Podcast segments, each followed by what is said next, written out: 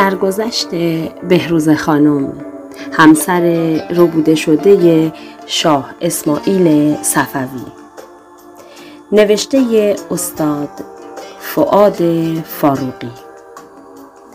تهیه شده در گروه فرهنگ و ادب کتاب های دوست داشتنی من. خانش محسا هیدری مدیریت تولید بانو نازنین انشایی.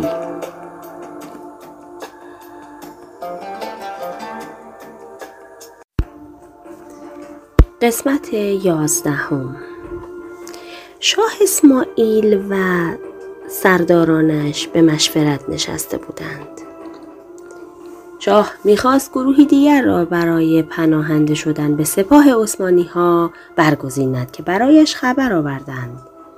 یک قزلباش مجروح میل به دیدار شاه دارد. کیست او؟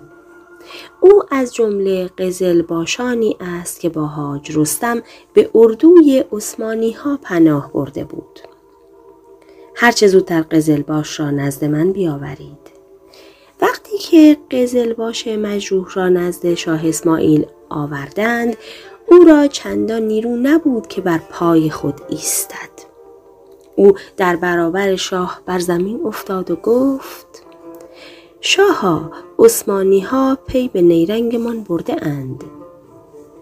شاه اسماعیل شگفت زده پرسید چگونه چنین چیزی ممکن است؟ قزلباش بار دیگر به حرف درآمد. آنان ما را به شدیدترین وجهی شکنجه کردند. گوشت از تنمان کندند، پایمان را با خنجر بر زمین دوختند. هرچه که عقلشان قد می‌داد به انجام رساندند. و بعد حاج رستم و دیگر همراهان ما را گردن زدند.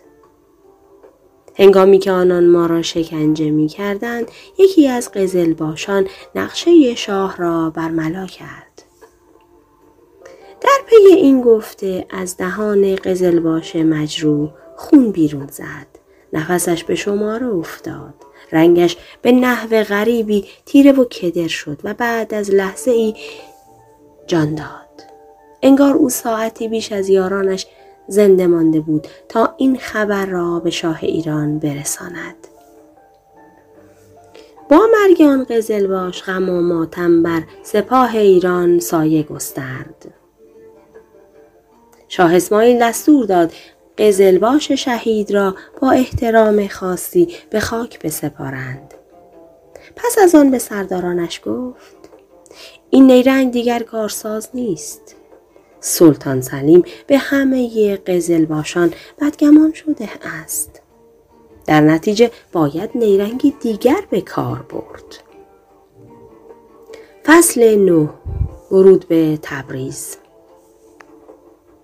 از همان روزی که نتیجه نیرنگ چالدوران معلوم شد سلطان سلیم تصمیم داشت به شهر تبریز برود و آن شهر را برای چند ماهی مقر فرماندهی خود قرار دهد. او ابتدا معمورانی به این شهر گسیل داد. تا خبر پیروزی عثمانی ها را به اطلاع تبریزیان برسانند و آنان را به اطاعت از سلطان سلیم فراخوانند. در روز نهم رجب سلطان سلیم 500 یعنی چری را که تحت فرماندهی احمد پاشا دوغکین اغلو و پیری پاشا چلپی قرار داشتند به تبریز اعزام کرد تا زمینه را از هر حیث برای ورود او مساعد سازند.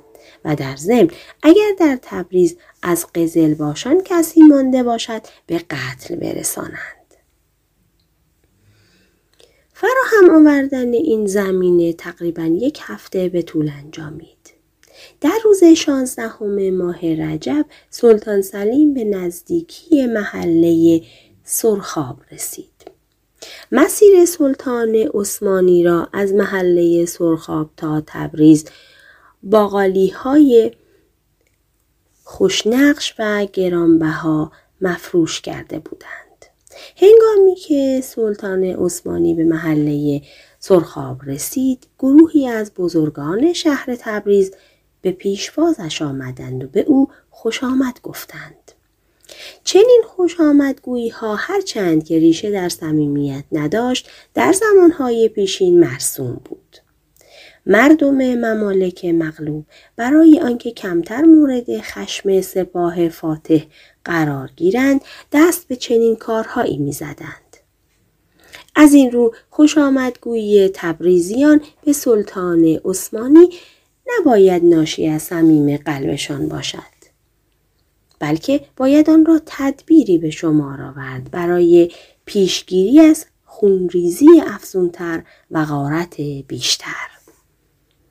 بزرگان تبریز اگر چنین نمی کردند بدون شبه سلطان عثمانی این شهر را با خاک یکسان می کرد و زندگی مردمش را به باد می‌داد.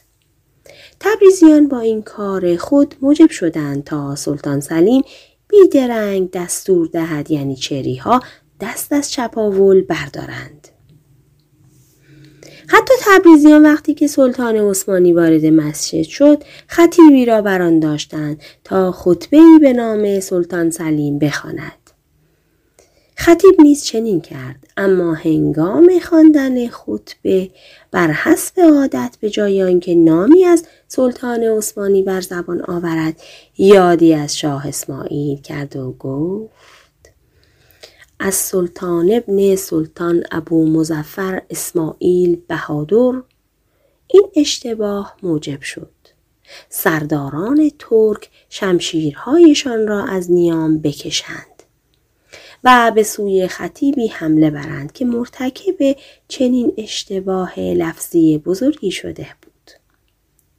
اگر سلطان سلیم با فرمانش آنان را مانع نمی‌شد هیچ بعید نبود که در ظرف دقایقی چند خطیب اشتباه کار قطعه قطعه گردد. اما سلطان سلیم آنان را از این کار باز داشت و برایشان دلیل آورد. خطیب بیچاره گناهی ندارد.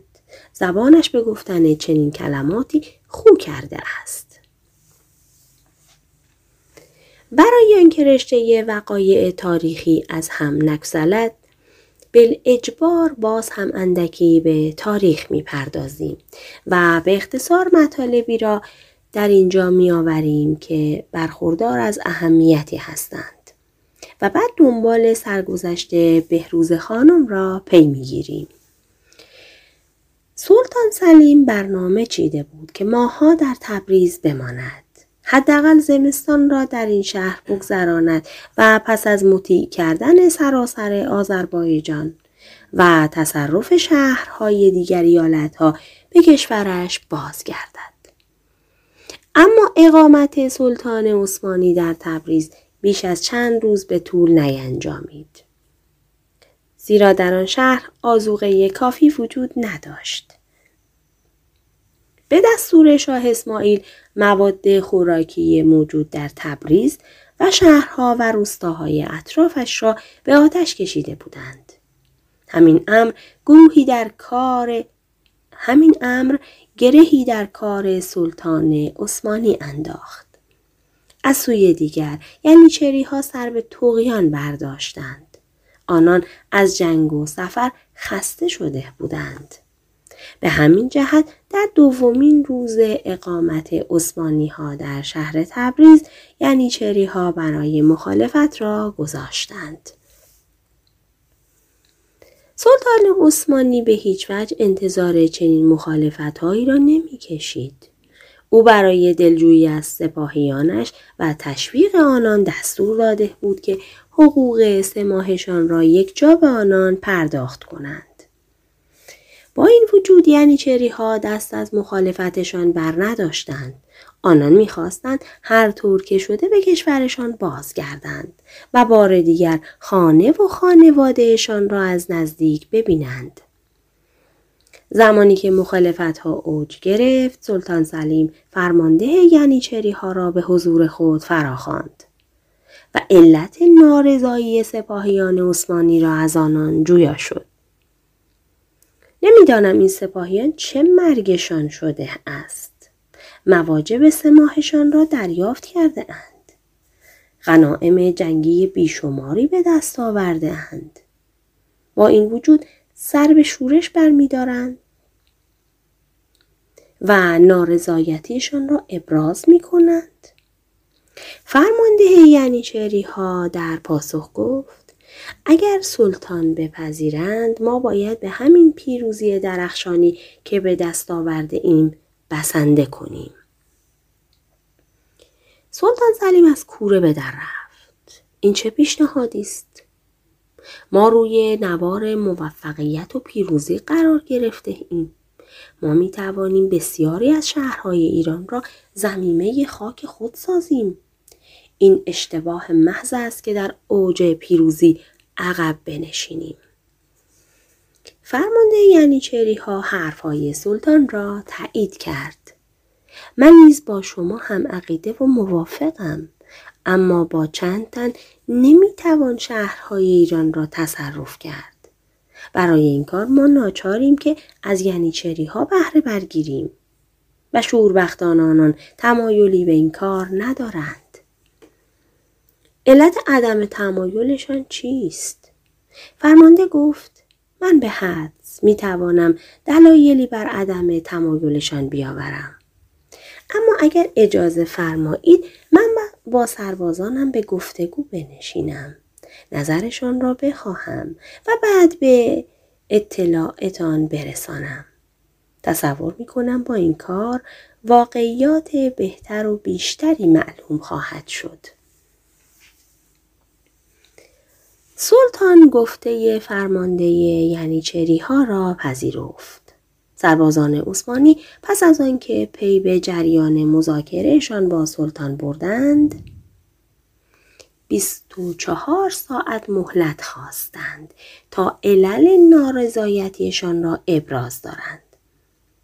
پس از سر آمدن مهلت مقرر سربازان عریضه‌ای بدین مضمون تقدیم داشتند.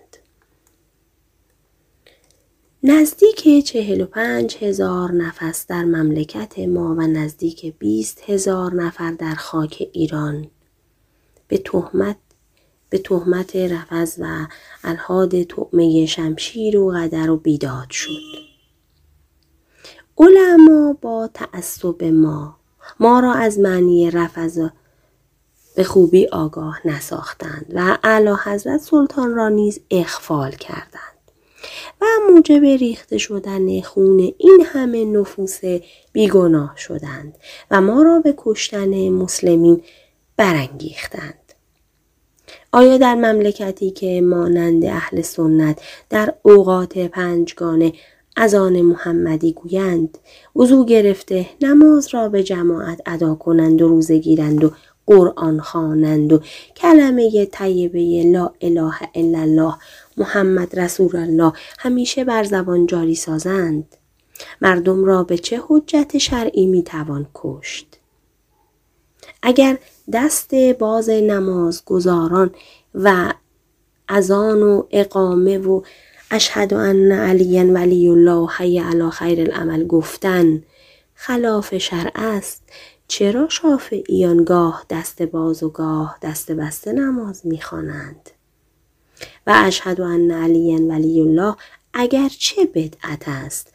اما مانند مناره به مسجد ساختن بدعت حسنه است. و همه مقر و معترفیم که علی ولی خداست و معزنان ما هم در ازانهای صبح حی علا خیر العمل می‌گویند. راستی این است که ما با ایرانیان جنگ نخواهیم کرد و هرگاه فرمایند که جنگ ما با سر ملک است این مملکت ویران به این همه خونریزی نمی ارزد. سلطان عثمانی پس از پی بردن به نارضایتی و طرز تفکر یعنی چری ها به شدت ملول و افسرده شد. او از علمای عثمانی خواست نظرشان را درباره عریضه سربازان عثمانی ابراز دارند. علمای عثمانی برداشته یعنی چری ها را از ایرانیان شیعه مذهب مردود شمردند و دلایلی آوردند که به ظاهر سپاهیان عثمانی را آرام ساخت. سلطان سلیم با دیدن آرامش عثمانی ها تصور کرد که آنان حاضر شده اند برنامه های شهرگیریش را دنبال کنند. غافل از اینکه این آرامش آرامشی قبل از طوفان بوده است. شامگاه بود. تبریز در تاریکی فرو رفته بود. بیشتر ساکنان این شهر در خیمه ها و خانه هایشان به سر می بردند. شب ظاهرا آرام می نمود و هیچ عاملی آرامشش را نمی آشوبید. در آن شب گویی حتی پرنده ای پر نمی زد. نسیمی نمی وزید تا برگ درختان را تکان دهد. در چنان شبی که همه چیز دم از آرامش می‌زد واقعی رخ داد که به یک باره شهر را در هم ریخت و تبریز را از سر و صدا و غوغا آکند. ادهی از ینیچری ها مأموریت داشتند که به نوبت از خیمه هایی که برای عثمانی ها برپا کرده بودند محافظت کنند. تا دشمنان کین توز را یارای آن نباشد که به آن خیمه ها نزدیک شوند. و احیانا دست به توطعه بزنند.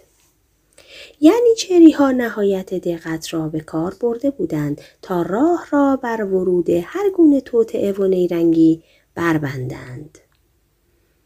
اما با همه دقت ها و مراقبت ها به ناگاه صدای شلیک گلولی در اردوی عثمانی ها تنین انداخت. هنوز نگهبانان از بحت شنیدن صدای شلیک اولین گلوله به در نیامده بودند که دو گلوله پیاپی دیگر هم شلیک شد. اردوی عثمانی ها به یک بار از سامان افتاد. نظمش را از دست داد. یعنی چری ها به تکاپو افتادند. تا پی به علت و انگیزه این کار برند و متوجه گردند که این گلوله ها از جانب چه کسانی شلیک شده و چه مکانی را نشانه رفته است. به دستور سرداران مشعلها را برافروختند. ادهی مأموریت یافتند تا همه جا را از نظر بگذرانند. عثمانی ها ابتدا تصور کردند که شاید از سوی ایرانیان شبیخونی به سپاهشان زده شده است. اما تصورشان با واقعیت منطبق نبود. زیرا سابقه نداشت که دشمن فقط به شلیک سه تیر بسنده کند و بعد دست از کار بکشد. گذشته از اینها ایرانیان توفنگی نداشتند و استفاده از اسلحه گرم را نمیپسندیدند. همین مسائل فرمانده یعنی ها را متوجه ساخت که اگر هم توت ای در کار باشد ای خودی هاست. سربازان مشعل به دست به همه جا سرک می کشیدند. دمی قرار نداشتند. دائما از این سو به آن سو می رفتند. آنان ناگاه متوجه شدند که کنار خیمه سلطان سلیم قوقایی برپا شده است. از این رو شتابان به سوی خیمه سلطان رفتند. سلطان سلیم بر درگاهش ایستاده بود. با عصبانیت با ینیچری هایی که پیرامونش بودند صحبت می کرد. واقعیت آن بود که در آن دل شب سه گلوله به سوی خیمه سلطان عثمانی شلیک شده بود. سلطان بارها به اطرافیانش گوشزد کرد. باید هرچه زودتر عاملین چنین کاری را بیابید و به مجازات برسانید. مسلما یکی از عثمانی ها دست به چنین کاری یازیده است. ابتدا همه نگهبانان را به ماخذه کشید. از همهشان تحقیق کنید. کسی چه می‌داند شاید نگهبانی قصد جان مرا کرده است. تحقیق کنید. شاید قزلباشی فریبتان داده لباس سربازان عثمانی را به تن کرده باشد. تکلیف سرداران سپاه عثمانی کاملا مشخص بود. آنان همه نگهبانان را به صف کردند. با یکایکشان سخن داشتند. نهایت دقت را به خرج دادند تا پی ببرند چه کسی این کار را کرده است. سرداران حتی اسلحه نگهبانان را مورد آزمایش قرار دادند و کوشیدند تا پی ببرند گلوله ها از اسلحه چه کس یا کسانی بیرون آمده است. اما از تحقیقاتشان کمترین نتیجه ای را به دست نیاوردند و نتوانستند عامل یا عاملین تیراندازی به خیمه سلطان را بشناسند. این تحقیقات ساعتها ادامه یافت به گونه ای که سیاهی شب به تدریج فرارسیدن روز را باور داشت و پا به فرار گذاشت. سلطان سلیمان شب را تا صبح دمی نیاسود. بارها نزد خود اندیشید. اگر یکی از گلوله ها به جای اینکه دیوار خیمه را بدراند بر سینه اش می نشست تکلیف چه می شود؟ مسلما آشفتگی به سپاهش راه مییافت و ای بسا عثمانی ها تن به پراکندگی می‌دادند و از هم جدا می شدند. اگر چنین می‌شد شکست دادن سپاه پراکنده و آشفته برای شاه اسماعیل کاری دشوار نبود. او می توانست از گرد راه برسد سپاهیان پراکنده را تار و مار کند و همسرش بهروز خانم را دوباره به دست آورد. سلطان سلیم دیواره های خیمهش را از نظر گذراند و به یاد آورد. ابتدا تیری شلیک شد و پس از چند لحظه دو تیر پیاپی دیگر. این گلوله ها اگر یکی از دیواره های خیمه را میدراند معلوم می‌شد که یک نفر دست به توطعه زده. ولی گلوله ها سه دیواره خیمه را سوراخ کرده بودند.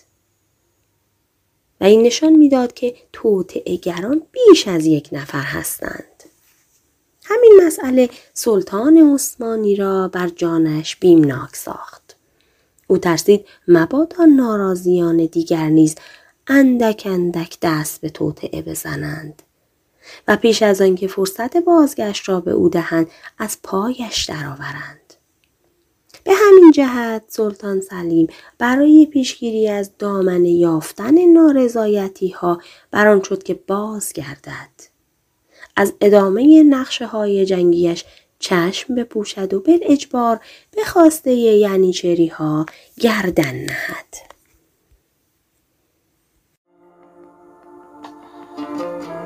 روز دیگر سلطان سلیم سردارانش را به حضور خواند و از آنان پرسید بالاخره معلوم شد چه کسی مرتکب چنین کاری شده است سرداران سرفکنده و شرم زده بودند آنان را برای چنین پرسشی هیچ پاسخی نبود.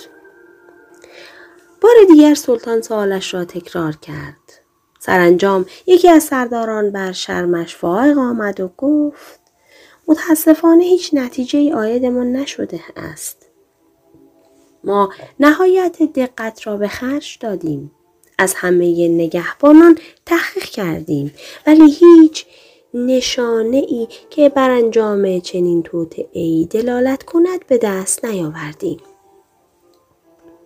سلطان من روزهای ناگواری را پیش بینی می کنم. چه روزهایی؟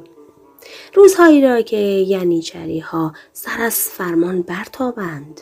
روزهایی که همگی سر به شورش بردارند. این جسارت را بر من ببخشایید ولی چه کنم؟ ناچارم بگویم. یعنی ها خسته تر از آنند که بتوانند حتی وجبی در خاک ایران پیشروی کنند. خب با این تفاصیل چه باید کرد؟ آیا باید نقشه ها را نیمه تمام گذاشت؟ همان سردار پاسخ داد به عقیده من بهتر است اجالتا یعنی های خسته را به خانه بازگرداند تا آنان مدتی نزد خانوادهشان به سر برند. آنگاه دوباره جنگ واداشتشان. این کار از نظر مادی مقروم به صرفه نیست. می‌دانم جناب سلطان اما ماندگاری ما در اینجا نیز مسلحت نیست. مسلما جنگی دیگر میان شما و شاه اسماعیل صورت خواهد گرفت. مسلما شاه اسماعیل برای نجات همسرش هم که شده بار دیگر پنجه در پنجه مبارکتان خواهد افکند. پس چه بهتر که بگذاریم زمان برای جنگ آینده تصمیم بگیرد. سلطان سلیم اندکی به فکر فرو رفت سپس گفت باشد پیشنهادتان را میپذیرم ما به کشور عثمانی باز خواهیم گشت اما این بر شماست که یعنی چری ها را برای جنگی دیگر آماده کنید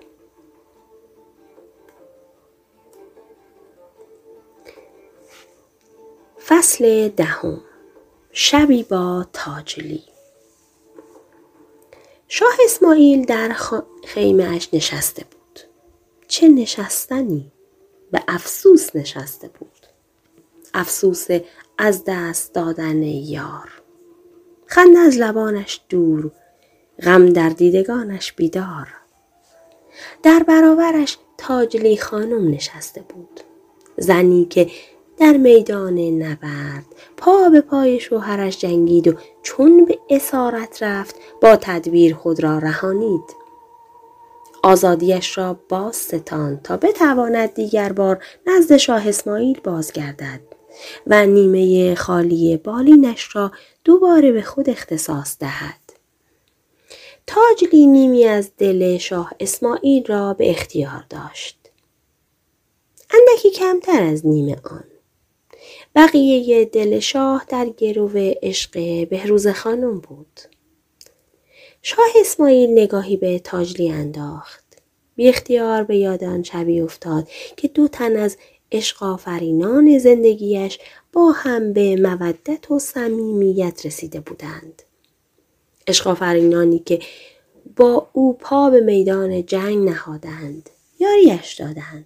اما نتیجه جنگ چنان فلاکت بار شده بود و پر ادبار نتیجهش این بود که او یکی از عشقایش را در کنار خود داشته و عشق دیگرش را در اسارت دشمن. نگاهی که شاه به تاجلی افکند علاوه بر غم نشانه هایی هم از بدبینی در خود داشت. شاه تصور می‌کرد که تاجلی برای رهایی از دست دشمن خود را به آنان عرضه کرده است. رازهای اندامش را با سرداران عثمانی در میان گذاشته. بیگانه ها را به آغوش پذیرفته است. همان گونه که تا آن زمان از خود او پذیرایی می کرد از عثمانی ها نیز پذیرایی کرده. این تصور شاه اسماعیل را که آماده برای مشتعل شدن بود آماده برای به جنون گراییدن بود به آتش کشید و به دیوانگی کشاند. حرکاتی از او سر زد که در مواقع عادی مشابهشان در او به چشم نمی‌خورد. در نگاه های شاه اسماعیل یک دنیا غم وجود داشت. دلش یک پارچه خون بود. چشمانش یک پارچه اشک. او خود را بازنده جنگی میافت که آتش بر شمشیر زفر یافته بود. او خود را در قماری بازنده میافت که نهایتش از دست رفتن ناموس بود و شرف. هر اندیشه که در مغز شاه اسماعیل میگذشت اثری بر چهرهش باقی میگذاشت. بر گره پیشانیش میافزود. خطوط اندوه و ماتم را در چهرهش بیشتر نمود می‌داد حتی گاهی لبانش نیز می جنبید. انگار که سخن می گفت بی آنکه صدایی از حلقومش خارج شود. تاجلی خانم همه این صحنه ها را می دید. همه این آشفتگی های روانی و آثاری که از خود می نمایان را شاهد بود. تاجلی درد گرانباری را که به جان شاه اسماعیل افتاده بود با تمامی وجود احساس می کرد. اما کاری از دستش ساخته نبود. نمی‌دانست چاره ناچار چیست. پس از آنکه زن زرنگیسو آزادیش را از پاشازاده خریداری کرد پای در رکاب اسب نهاد و در حالی که با هر حرکت اسب دست مجروحش از شدت درد تیر می‌کشید و به جانش می آورد دم نزده و یک سر فرسنگ ها مسافت را تاخته بود. منزل به منزل طی مراحل کرده بود تا به شوهرش برسد و اندکی خاطر شوهر را آسودگی بخشد. اما نزد او نزد شاه اسماعیل بازگشته بود تا آرامش خاطرش را موجب شود. شادمانش سازد. اما او در نخستین لحظات دیدارش با شاه بس اتابها شنیده بود و تازه هنگامی که آن دو در خیمه تنها شده بودند شاه اسماعیل به جای نشان دادن کمترین توجهی به او زانوی غم را به بر گرفته بود و همراه اندیشه های دردبار و رنجاور تا دور دست ها سفر کرده بود. اندیشه هایی که حتی دمی دست از سرش بر نمی داشتند. تاجلی از حضورش در برابر شاه اسماعیل احساس نارضایتی و ناراحتی می کرد. او هیچگاه خود را در کنار شوهر چنین معذب ندیده بود. او انتظار داشت شاه با دیدنش سر مهر بیاید. بر زخم بازویش نظر افکند. دستان ظریفش را که با آن همه مهارت شمشیر زده بود ببوسد و او را به خاطر شهامت و تدبیرش بستاید.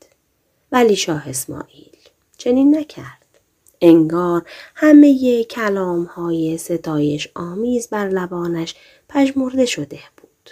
انگار زبانش زندانی ماتم شده بود. ماتمی که سرنوشت برای او رقم زده بود. سکوت آزار دهنده که میان آن دو سایه گسترده بود عاقبت تاجلی خانم را تنگ حوصله کرد. او نزد خود اندیشید من باید کاری کنم پریشانی خاطر شاه تخفیف یابد. چه فایده از غصه خوردن؟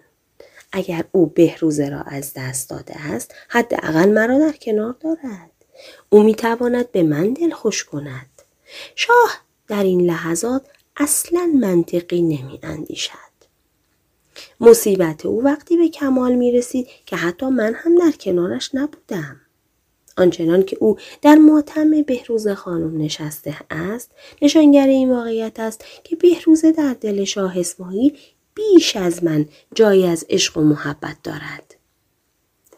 چنین اندیشه ای حسادت را در وجود زن باریک اندام و بلند بالا جاری ساخت. او اندیشهاش را پی گرفت. با آنکه کمبود بهروز خانم در زندگی شاه اسماعیل او را به سختی می آزارد اما برای من موهبتی است. من می توانم مالک تمامی قلب شاه شوم. می توانم عشق او را به طور دربست به خود اختصاص دهم. اما چه فایده از چنین عشقی؟ من دوست نمی دارم کاخ عشقم را بر ویرانه عشقی دیگر بنا کنم. اگر با بودن بهروز خانم من قادر بودم کاملا دل شاه اسماعیل را به انحصار خود درآورم آنگاه می توانستم به قدرت عشقم اعتقاد یابم. در حال حاضر شاه را چاره ای نیست به جز اینکه تنها به عشق من دل خوش دارد. اما او چنین نمی کند. او به جای سخن داشتن با من خود را با اندوه از دست دادن بهروزه سرگرم کرده. باید او را با کلامی خنده ای با محبتی و به طور کلی با تمامی وجودم از این افکار آزار دهنده رهایی بخشم و به خود متوجهش سازم. به دنبال این اندیشه تاجلی از جایش برخاست. به کنار شاه اسماعیل آمد. کنارش نشست. دستش را روی شانه مردانه شاه تکیه داد و پرسید شاه از اینکه مرا در کنار خود دارند خرسند نیستند شاه اسماعیل به جای پاسخ گفتن به این سوال پرسشی دیگر مطرح کرد. تو به چه بهایی آزاد شده ای تاجلی؟ تاجلی خانم دیدگان سبز رنگ و نافذش را به او دوخت. او در لحن شوهرش رگه های بدبینی و شک را آشکارا احساس می کرد. مقصودت چیست؟ می‌خواستی به چه بهایی آزادم کنند؟ شاه اسماعیل بی آنکه به همسرش بنگرد حرفش را پی گرفت. پرداختن بعضی قیمت ها برای به دست آوردن آزادی حتی از مرگ هم گرانتر است. سخنتان را در لفافه نپیچانید. آشکاراتر سخن برانید. منظورتان چیست؟ شاه اسماعیل مردد بود که چگونه صندوقچه دل را بگشاید. چگونه حرف دلش را بازگوید. چگونه از تاجری خانم بپرسد که آیا مرد غریبه ای را به آغوش راه داده است یا نه؟ او مجبور بود بر تردیدش فائق آید و سوال خود را مطرح کند. وگرنه چنین پرسش هایی در وجودش بیداد می کردند. سرش را به دوار می افکندند و بیچارهش می ساختند.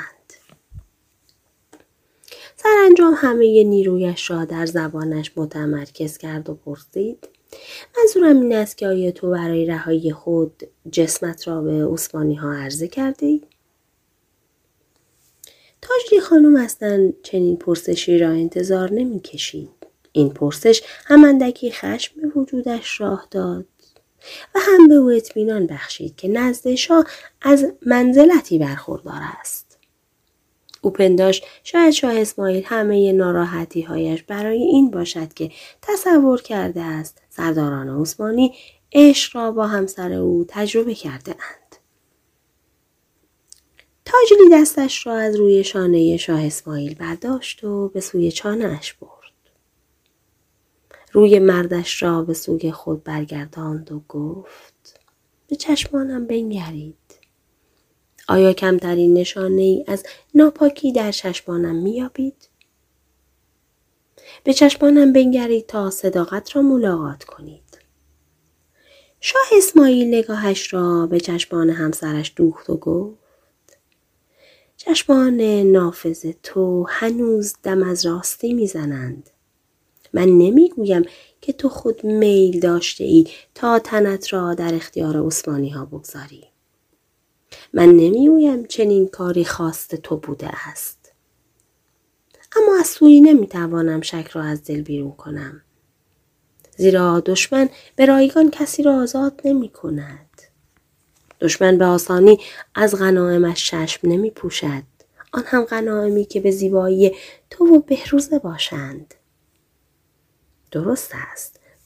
دشمن به سهولت دست از غنائم جنگی بر نمی دارد. من نیز بهایی برای آزادیم پرداختم. بهایی بس گذاف. پس تو هم حرف مرا تایید می کنی تاجلی. البته من هم بهایی گذاف برای آزادیم پرداختم. اما نه بهایی که شما تصورش را دارید. شاه اسماعیل در چشمان همسرش دقیق شد.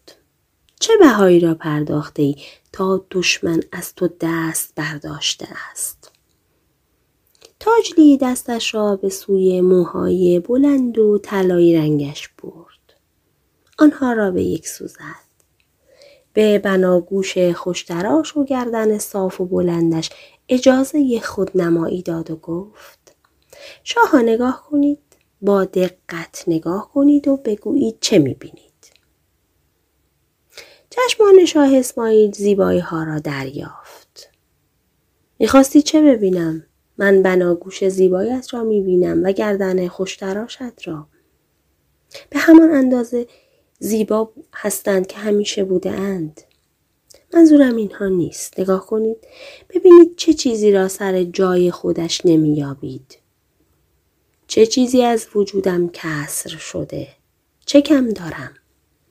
شاه اسماعیل دیگر بار به بناگوش تاجلی خانم دقیق شد اما او را چنان آسایش خاطری نبود که بتواند با بهرهگیری از تیز هوشیش متوجه اصل موضوع گردد به همین جهت به زبان درآمد من تغییری در وجودت احساس نمی کنم. از زیبایی تو چیزی کاسته نشده است. تاجلی خنده شیرینش را سر داد. از وجودم چیزی کسر نشده اما گوشوارم سر جای خود نیست. شاه متوجه اصل موضوع شد. آه لعل ببرک را می‌گویی. آن را به خاطر آزادیت به دشمن دادی؟ آن گوهر گرانبها را؟ آری من می‌دانستم در نظرتان هیچ گوهری گرانبهاتر از ناموس نیست از این رو از لعل ببرک دل کندم با آنکه بسیار دوستش می داشتم. از آن چشم پوشیدم تا دیگر بار به شما برسم. این لعل تنها یک سنگ بود. از سنگ دل کندن آسان است اما از عشق دل کندن دشوار. خب بگو تو اسیر که بودی؟ اسیر پاشازاده یکی از سرداران سپاه عثمانی. او می‌خواست به من به چشم یک غنیمت جنگی بنگرد. اما من به او هشدار دادم که زنی شوهر دارم. به او یادآور شدم که اگر مسلمان است باید دست از من بردارد و با پذیرفتن لعل ببرک آزادیم را به من بازگرداند. او هم پذیرفت. می‌بینید که پذیرفته است. لعل ببرک به طوری که می‌دانید از نظر مادی آنقدر گرانبهاست که کمتر کسی را یارای چشم پوشیدن از آن است. شاه اسماعیل آهی از سینه برکشید. کاشکی بهروز هم می توانست تدبیری چون دو کار برد. تاجلی با سراحت گفت شوربختانه او را یارای این کار نیست. هنگامی که قبل از آغاز جنگ چال جنگ چال دوران ما لباس رزمی پوشیدیم او همه جواهرها را از تنش دور کرد او به من گفت که اگر در جنگ شهید شد نمی‌خواهد حتی سهمی اندک از داراییش به عثمانی ها برسد. پس برای همین است که او همچنان در اسارت به سر می‌برد. تاجلی ضمن تایید گفته شاه اسماعیل دلیل آورد. علاوه بر اینکه او جواهری در اختیار ندارد تا برای آزادیش بپردازد از طرفی اسیر سلطان سلیم هم شده اگر لعل ببرک نظر پاشازاده را نمیرو بود شاید همینک من نیز سرنوشتی مشابه بهروز خانم داشتم از آن میترسم که سلطان سلیم برای آزار من هم که شده دست از بهروزه بر ندارد. شاها چه بگویم؟ کار عثمانی ها قابل پیش بینی نیست. دقیقا چنان است که می‌گویی. سلطان سلیم اگر می‌خواست دست از بهروزه بردارد تا حالا برداشته بود. اینک بیش از دو هفته از جنگ میگذرد و بهروزه همچنان در اسارت است.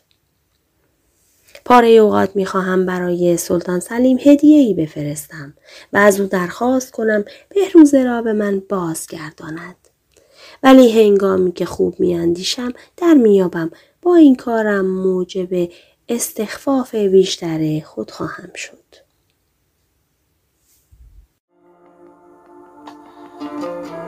تاجلی گفت چه حاصل از دل به غم سپردن؟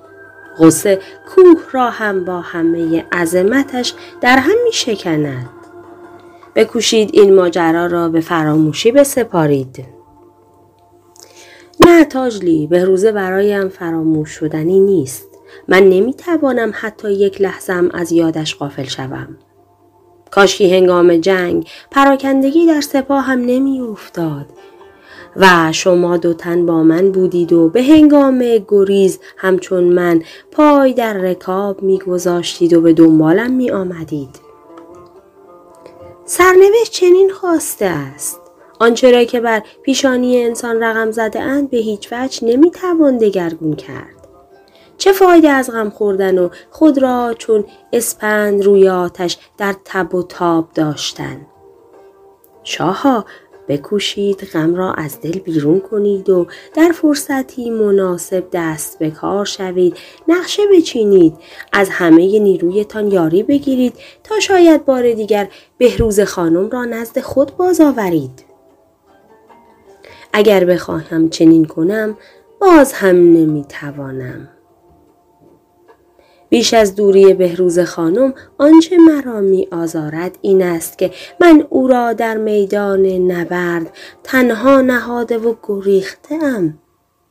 از این رو هر بلایی که به سر او آید بدون شبهه مسئولیتش مستقیما متوجه من است. تاجلی خانم دلداریش داد. در آن بهبوهه آتش و خون تصمیم گیری کار آسانی نبود. خودتان را به باد ملامت نگیرید. خودتان را دچار احساس حقارت نسازید. هر جنگاور دیگری هم که به جای شما بود در چنان شرایطی به طور قطع همان کاری را می کرد که شما انجام دادید. تاجلی اندکی سکوت کرد آنگاه بار دیگر به تسلای خاطر شوهرش کوشید. من خواهم کوشید تا جایی که در توان دارم. برای شادمانیتان سنگ تمام بگذارم. مرا طاقت آن نیست که گره بر پیشانیتان ببینم و اندوه را در چشمانتان. امشب برایتان سفره ای خواهم گسترد. شما را به مهمانی فرا خواهم خواند. به مهمانی لذیذترین خوراک ها و شاه اسماعیل گفته اش را برید. مرا دیگر حوصله بعض نیست. خوشتر دارم شبها را با تنهایی به صبح آورم.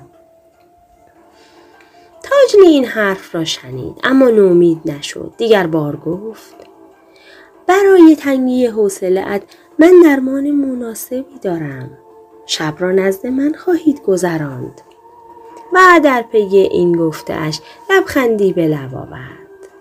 شاه اسماعیل نتوانست در برابر این لبخند بی تفاوت بماند. او نیز تبسمی کرد. تبسمی که پس از روزها بار دیگر به لبان شاه صفوی بازگشته بود. تاجلی همه مهارتش را به کار برده بود. سفره ای تدارک دیده بود که از هر حیث نظرگیر بود و اشتها آور. با این وجود شاه اسماعیل اشتهایی در خود نمیافت. تاجلی خانم چند بار برای او لقمه گرفت. کوشید تا اشتهای شاه را از خفا درآورد. کوشید با حرفهایش توجه شاه را از بهروز منحرف سازد.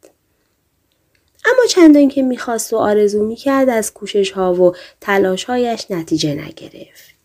هنگامی که آن دو کنار سفره نشسته بودند شاه اسماعیل به یاد شبی افتاد که برای نخستین بار بهروز خانم و تاجلی خانم را با هم در کنار خود داشت. او خاطره آن شب را ابراز کرد. چه شب شیرینی بود شب پیش از جنگ. تو و بهروزه با هم به صمیمیت رسیده بودید. حسادت ها را به کناری نهاده بودید و هیئت دو یار صمیمی را داشتید. دو یاری که دروازه دلشان را به روی محبت و مودت گشوده بودند. اما اینک جای بهروز خالی است. تو را که می نگرم به یاد او می افتم. بی آنکه شما دو نفر کمترین شباهتی از نظر ظاهر با هم داشته باشید. شاها خودتان را رنج مدارید. گذشت زمان بهترین درمان است. امشبی را که درانیم غنیمت شمریم.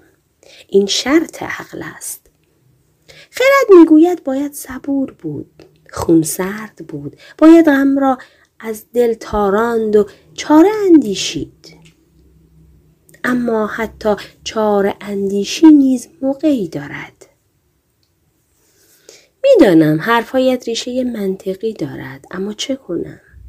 مرا از یاد بهروزه پرهیزی نیست. همه لحظات زندگیم از وجود او انباشته شده است. حالات شاه اسماعیل موجب می شد حسادت با قدرت هرچه تمامتر بار دیگر در دل تاجلی خانم لانه گیرد. ولی او سعی داشت به حسادتش میدان ندهد. آن را ننمایاند. او میکوشید تا به گونه ای خاطره های بهروز خانم را از یاد شاه ببرد. او لحظات شیرینی را که با شاه اسماعیل گذرانده بود یک به یک برای شاه باز گفت تا شاید به این حیله بتواند اندکی شاه را از خاطرات غم دوری دهد. پس از آنکه سفره را برچیدند باز هم تاجلی خانم شیرین زبانی ها کرد. باز هم از هر دری سخن راند و به شاه اسماعیل یادآور شد که یک شکست نباید مردی را چنین از پای درآورد. شاه باید در اندیشه جبران این شکست باشد. باید خود را در مهیای جنگی دیگر آماده کند و پوزه دشمن را به خاک ساید. شاه چنان حرفهایی را میشنید بیان که چندان توجهی به آنها داشته باشد. پاسی که از شب گذشت بستری شاهانه گستردند. تاجلی خانم شاه را به بستر فراخواند. اینک وقت آسودن است. از صبح تا کنون خود را رنج داده اید. بهتر است اندکی بیاسایید تا مگر خواب پریشانی خاطرتان را تسکین دهد. شاه اسماعیل بیان که کلامی بر لب آورد به سوی بستر رفت.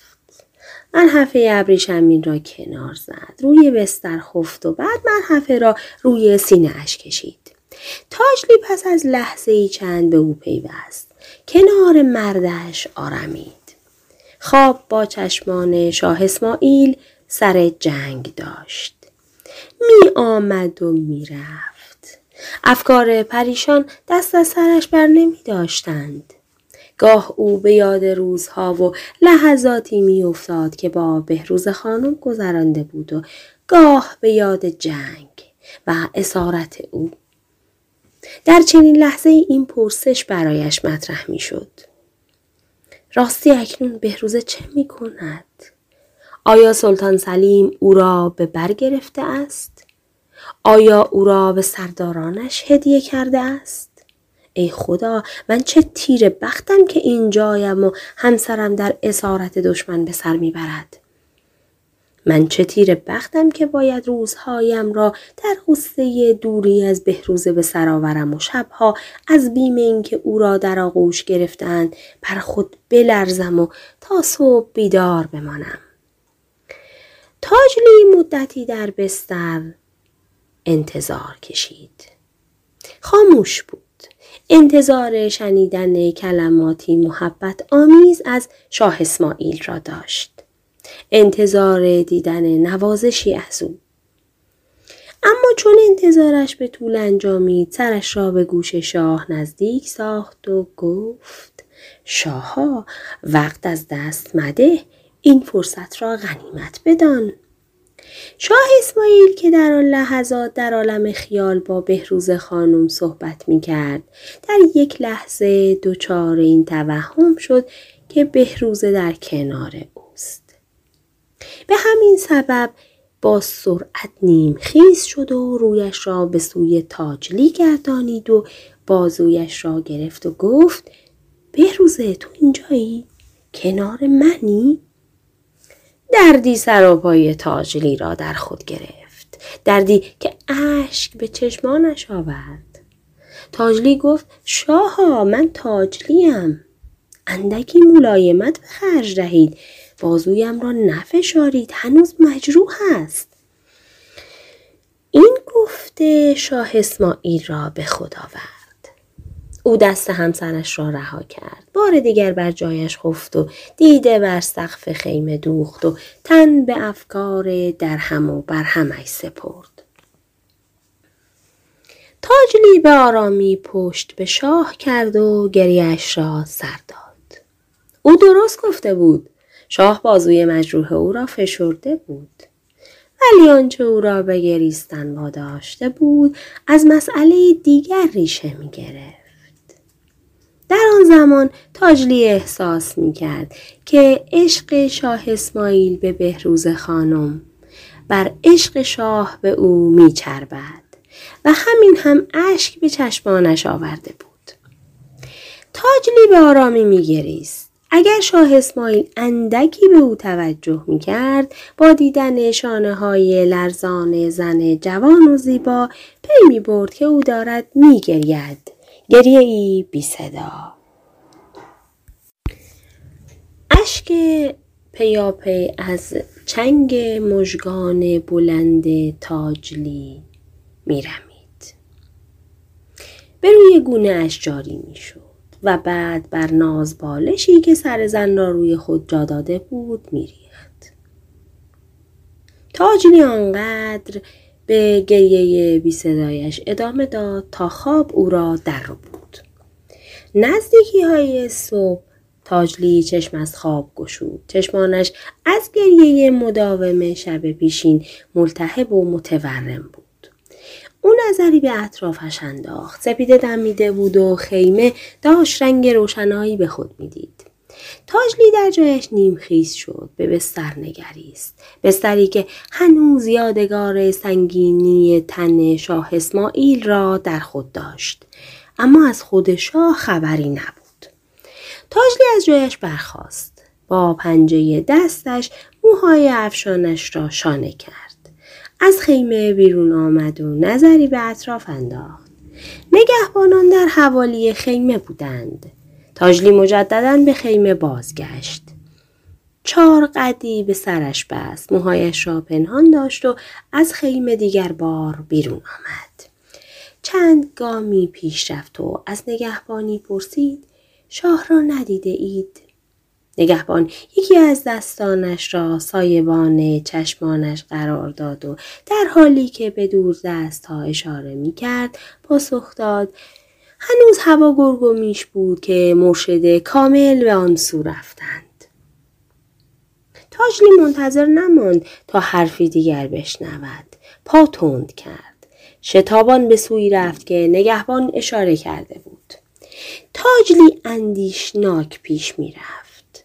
او نمی‌دانست چه روشی را باید در پیش گیرد تا شاه اسماعیل را از غم به درآورد.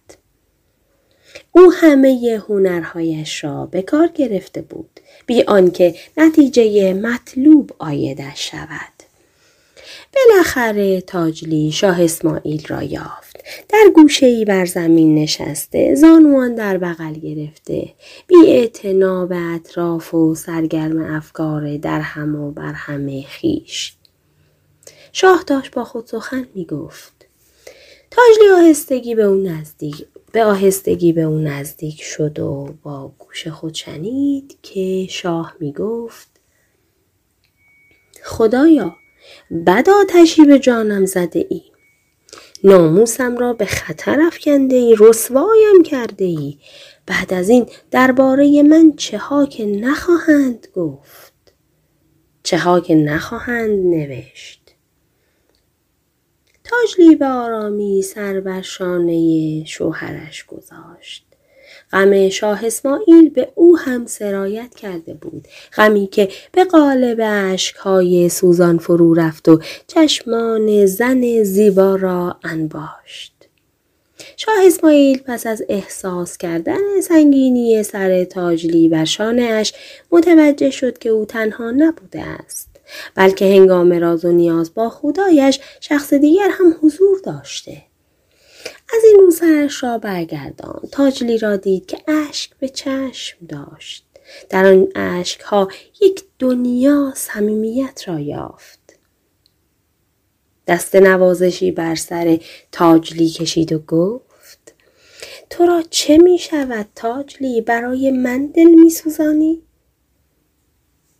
شاها برایتان اشک می ریزم. از شب پیشین تا به حال کارم گریستن است.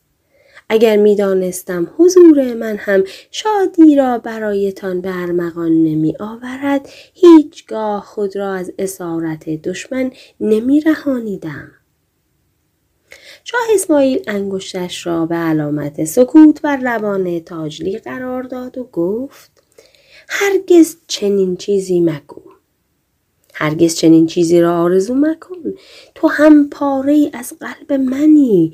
اما اگر من در اندوهم به خاطر این است که ناموسم را در چنگ دشمن میابم و مرا چاره ای نیست. اصلا مرا گوش شنوایی نمانده تا اندرز های مشفقانه را بپذیرم. من به این سا... ساعتها وابسته شدم ساعتی که با خدا سخن میدارم و با همسر در بندم شاه اسماعیل برای لحظه چند مکس کرد سپس ادامه داد مرا ببخش تاجلی. این حالات هم را به دل مگیر. این حالات به اختیارم نیست. برخیز به خیمه آن بازگردیم. برخیز برخیز برویم. چرا که روزی دیگر رسیده است و باید منتظر بود و دید این روز را چه بازی ها به سرمان می آید. تاج لیبیان که کلامی بر لب آورد از جایش برخاست و آن دو رنجیده و دلازرده به سوی خیمشان راهی شدند. فصل یازده بازگشت سرانجام یعنی ها با مخالفت هایشان موجب شدند تا سلطان سلیم از نقشه های جنگی چشم فرو پوشد و به بازگشت سپاه به کشور عثمانی رضایت دهد. اما این بازگشت به سادگی انجام نگرفت.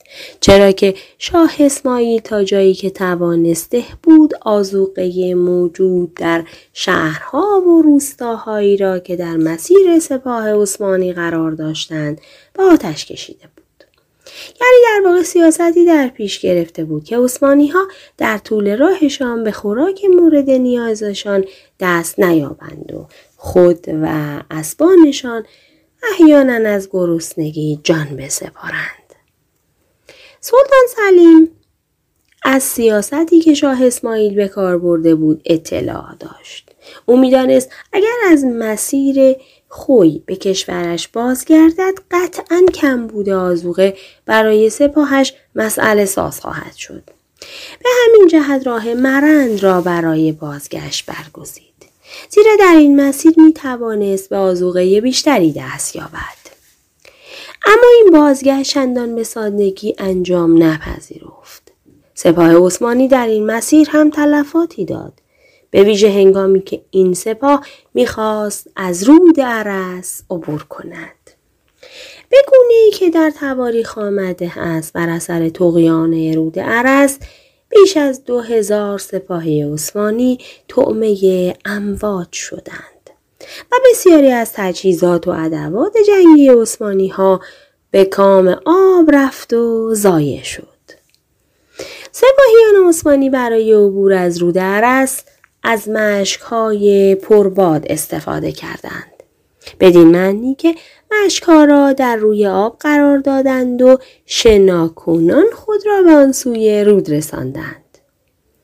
آنان برای حمل تجهیزات از چوبهایی استفاده کردند که آنها را به هم پیوند داده بودند تا ظرفیت حمله بارشان افزون تر گردد. با این وجود چنان که آمد تقیان رود عرس تلفات فزون داد. سپاه عثمانی ها تا از تبریز به آماسیه برسند چندین قلعه و شهر را به تصرف درآوردند. این قلعه ها و شهرها را چنان به آسانی متصرف شدند که از نظر تاریخی بس شگفت می نماید. زیرا یعنی ها کمتر با مقاومتی نظرگیر مواجه شدند. و این امر تسهیل بسیار در کار شهرگیریشان ایجاد کرده بود. هنوز چند روزی از اقامت سلطان سلیم در آماسیه نگذشته بود که برایش خبر آوردند. هیئتی چهار نفره از سوی شاه اسماعیل به ملاقاتش آمده. شاه اسماعیل بالاخره پس از مدت ها کلنجار رفتن با فرمان دل و فرمان عقل بر شده بود که سفیرانی نزد سلطان عثمانی اعزام دارد. سفیرانی که هدایایی برای سلطان سلیم ببرند و در ضمن درخواست شاه ایران را به او تسلیم دارند. ریاست هیئت با نورالدین عبدالوهاب بود. سایر اعضای هیئت عبارت بود از قاضی اسحاق حمزه خلیفه و ملا شکرالله مغانی. سلطان سلیم سفیران ایران را به حضور پذیرفت و از آنان پرسید شاه اسماعیل چه مکان و چه زمانی را برای جنگ آینده در نظر گرفته است؟ میر نورالدین عبدالوهاب پاسخ داد شاه ایران را خیال جنگ در سر نیست. او هدایایی برای شما فرستاده قصد او از ارسال این هدایا پایان دادن به خصومت ها و کینه هاست و فراهم آوردن امکان تجلی برای محبت ها و مودت ها. ما راهی را برگزیده ایم و باید آن را تا آخر بپیماییم. منطقی نیست کاری را آغاز کردن و پیش از به دست آوردن نتیجه نهایی آن را رها کردن. فرمان سلطان عین واقعیت است اما منطق درباره جنگ و دشمنی چنین حکم نمی کند. هرگاه آدمی راه را بر دشمنی در دل خود بربندد کاری بخردانه کرده است. سلطان سلیم خندید. شاه ایران معزگران را خدمت ما فرستاده است یا سفیرانی را؟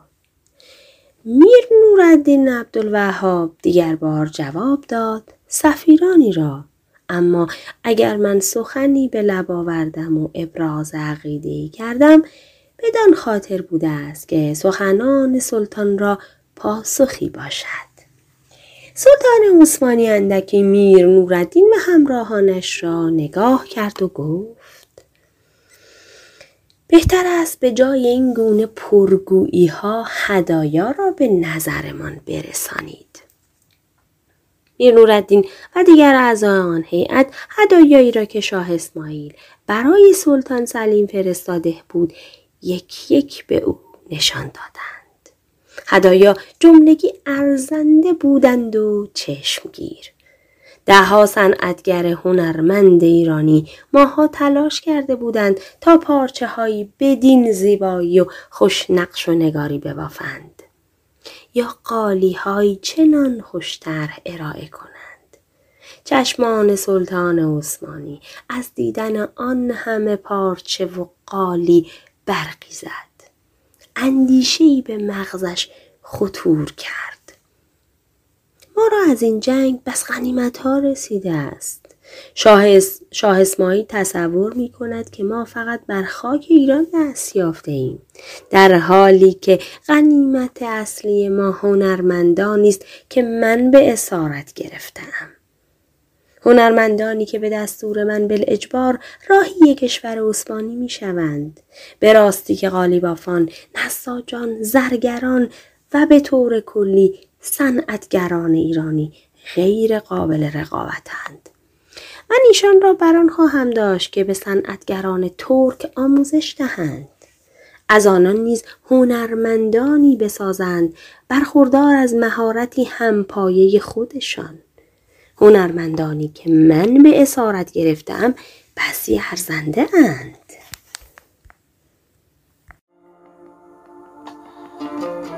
شاه اسماعیل با فرستادن هدیه برای سلطان سلیم در واقع غرور و عزت نفس خود را زیر پا گذاشته و نادیده انگاشته بود.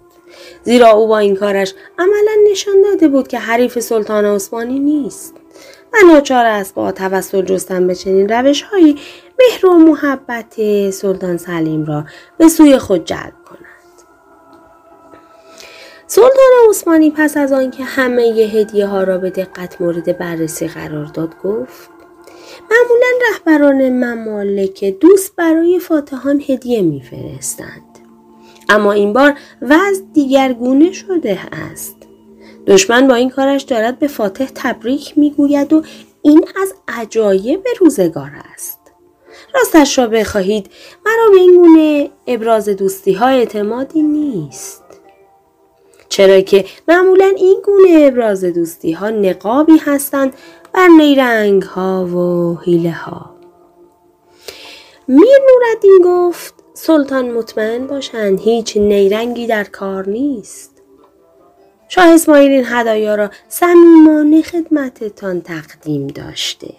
البته او درخواستی هم از حضور سلطان دارد. سلطان سلیم نگاهی دقیق بی به میر نوردین انداخت و گفت حدس می زدم که ارسال این هدایا تنها اثر صمیمیت نیست. تنها برای جلب دوستی نبوده. خب بگو درخواست شاه اسماعیل چیست؟ میر نوردین پاسخ داد شاه اسماعیل از حضورتان تقاضا دارد ترتیب آزادی بهروز خانم را فراهم آورید. سلطان سلیم انتظار شنیدن چنین تقاضایی را نداشت. از این رو لحظه چند به سکوت گذراند و بعد قهقه ای سر داد. چه تقاضای نابجایی! من چگونه می‌توانم یک زن شوهردار را آزاد کنم؟ اختیار چنین زنی با شوهر اوست نه با من. میر نوردین با شگفتی گفت ولی بهروز خانم همسر شاه اسماعیل است و در اسارت شما به سر می‌برد. بار دیگر سلطان سلیم خندید و گفت یک زمانی همسر شاه اسماعیل بود اما اینک او در عقد مرد دیگری است. من او را شوهر داده ام کدام مذهب حکم می کند که زن شوهرداری را دوباره به عقد درآورند؟ عقد مردی بیگانه؟ چنین امری با اسلام منافات دارد. سلطان سلیم براشفت منطق من چنین حکمی را جایز دانسته است و به همین جهت من چنین کردم. من شنیدم که شاه اسماعیل بسیاری از زنان و دختران مسلمان را در آغوش قزلباشان افکنده است. به همین سبب من نیز بهروز خانم را به خانه شوهر فرستادم تا شاه ایران بداند هر کاری نتیجه ای در پی دارد. پس از این گفته سلطان سلیم اصول مهمان نوازی را زیر پا نهاد و دستور داد تا سفیران را محبوس ساختند. آنگاه یکی از منشیانش را مکلف کرد تا نامه برای شاه اسماعیل بنویسند و در آن به ازدواج مجدد بهروز خانم اشاره کنند. سلطان سلیم پس از صدور این دستورات نزد خود اندیشید. اگر بهروزه را شوهر دهم شاه اسماعیل نابود خواهد شد. من با چنین کاری از هر حیث روانش را پریشان خواهم کرد. اما چه کسی شایستگی ازدواج با بهروزه را دارد؟ خب مسلما من از همه شایسته ترم. هنگامی که سلطان عثمانی به چنین اندیشه رسید گفته بهروز خانم را به یاد آورد. بهروزه به او گفته بود که اگر قرار باشد به روی مردی آغوش بکشاید قطعا آن مرد سلطان سلیم نخواهد بود. بهروزه به او گفته بود که حتی او حاضر است در صورت اجبار جسمش را در اختیار پسترین و فرومایه ترین مردان عثمانی قرار دهد اما به هیچ وجه نخواهد گذاشت سلطان سلیم از او کمترین تمتعی برگیرد سلطان سلیم اندیشهاش را پی گرفت. اگر من با بهروز ازدواج کنم کوس رسوایی مرا بر سر کوی و برزن خواهند نواخت.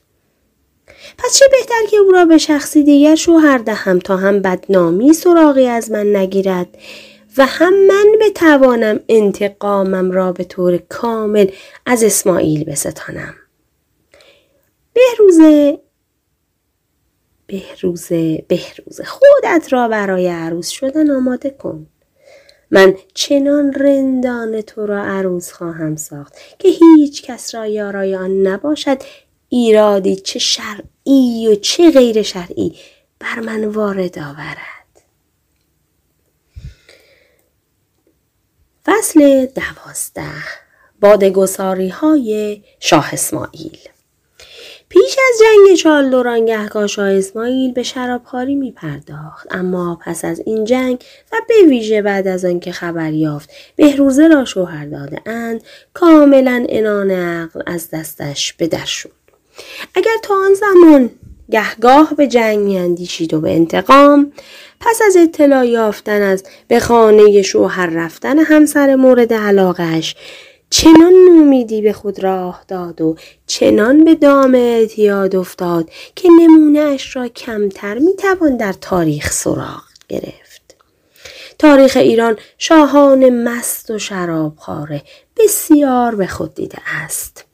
ولی به تحقیق می‌توان گفت شاهان صفویه را شرابخوارترین شاهان ایران به شمار آورد. زیرا به غیر از دو تن شاه تحماسب و شاه سلطان حسین جمله شاهان سلسله صفویه شراب خاره بودند.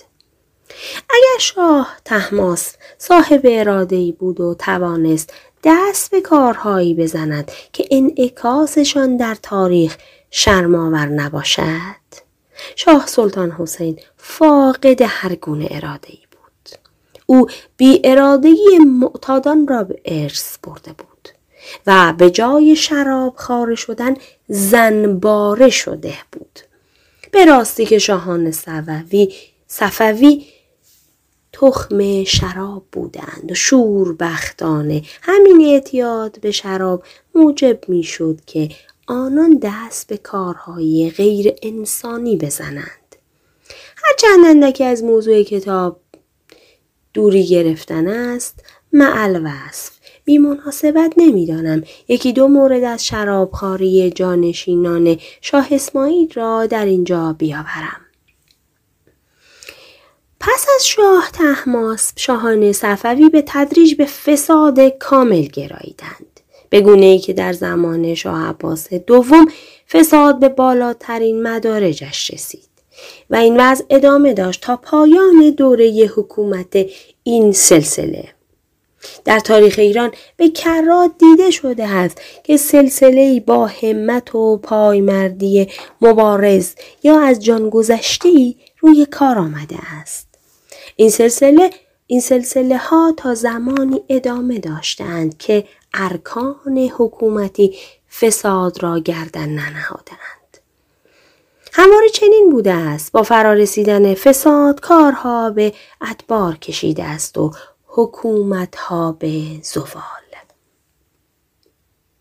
شاه عباس دوم زندگیش به باد نوشی میگذشت و آدم سوزی.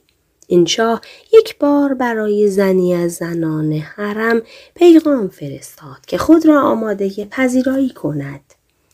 زن بهانه آورد که به عللی معذور است و همان بهتر که شاه آن شب را با زنی دیگر به روز آورد.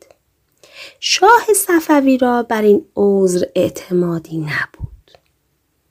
او حال و حوصله ناصرالدین شاه قاجار را که سالهای سال پس از او بر تخت تکی زد نداشت. شاه قاجار در موردی مشابه به زن عذردار پیغام داده بود که آب انار اشکالی ندارد و شیر خون می‌خورد و وقت, وقت شکار. یعنی با این گونه کلمات شاعرانه به طرف فهماند که بهانه پذیرفته نیست و زن باید خود را برای میزبانی مهیا کند. شاه اسماعیل دوم را نه به این گونه عذرها اعتنایی بود و نه ذوقی شاعرانه داشت و نه حوصلهای برای گوشه نشستن و شعر به هم بافتن. به همین جهت دستور معاینه زن را صادر کرد. هنگامی که متوجه دروغ زن شد فرمان داد او را در بخاری انداختند. با هیزم دورش را گرفتند و سوزاندند. شاردن معتقد است زنان شاه عباس دوم هیچ تمایلی به پذیرایی از شاه نداشتند.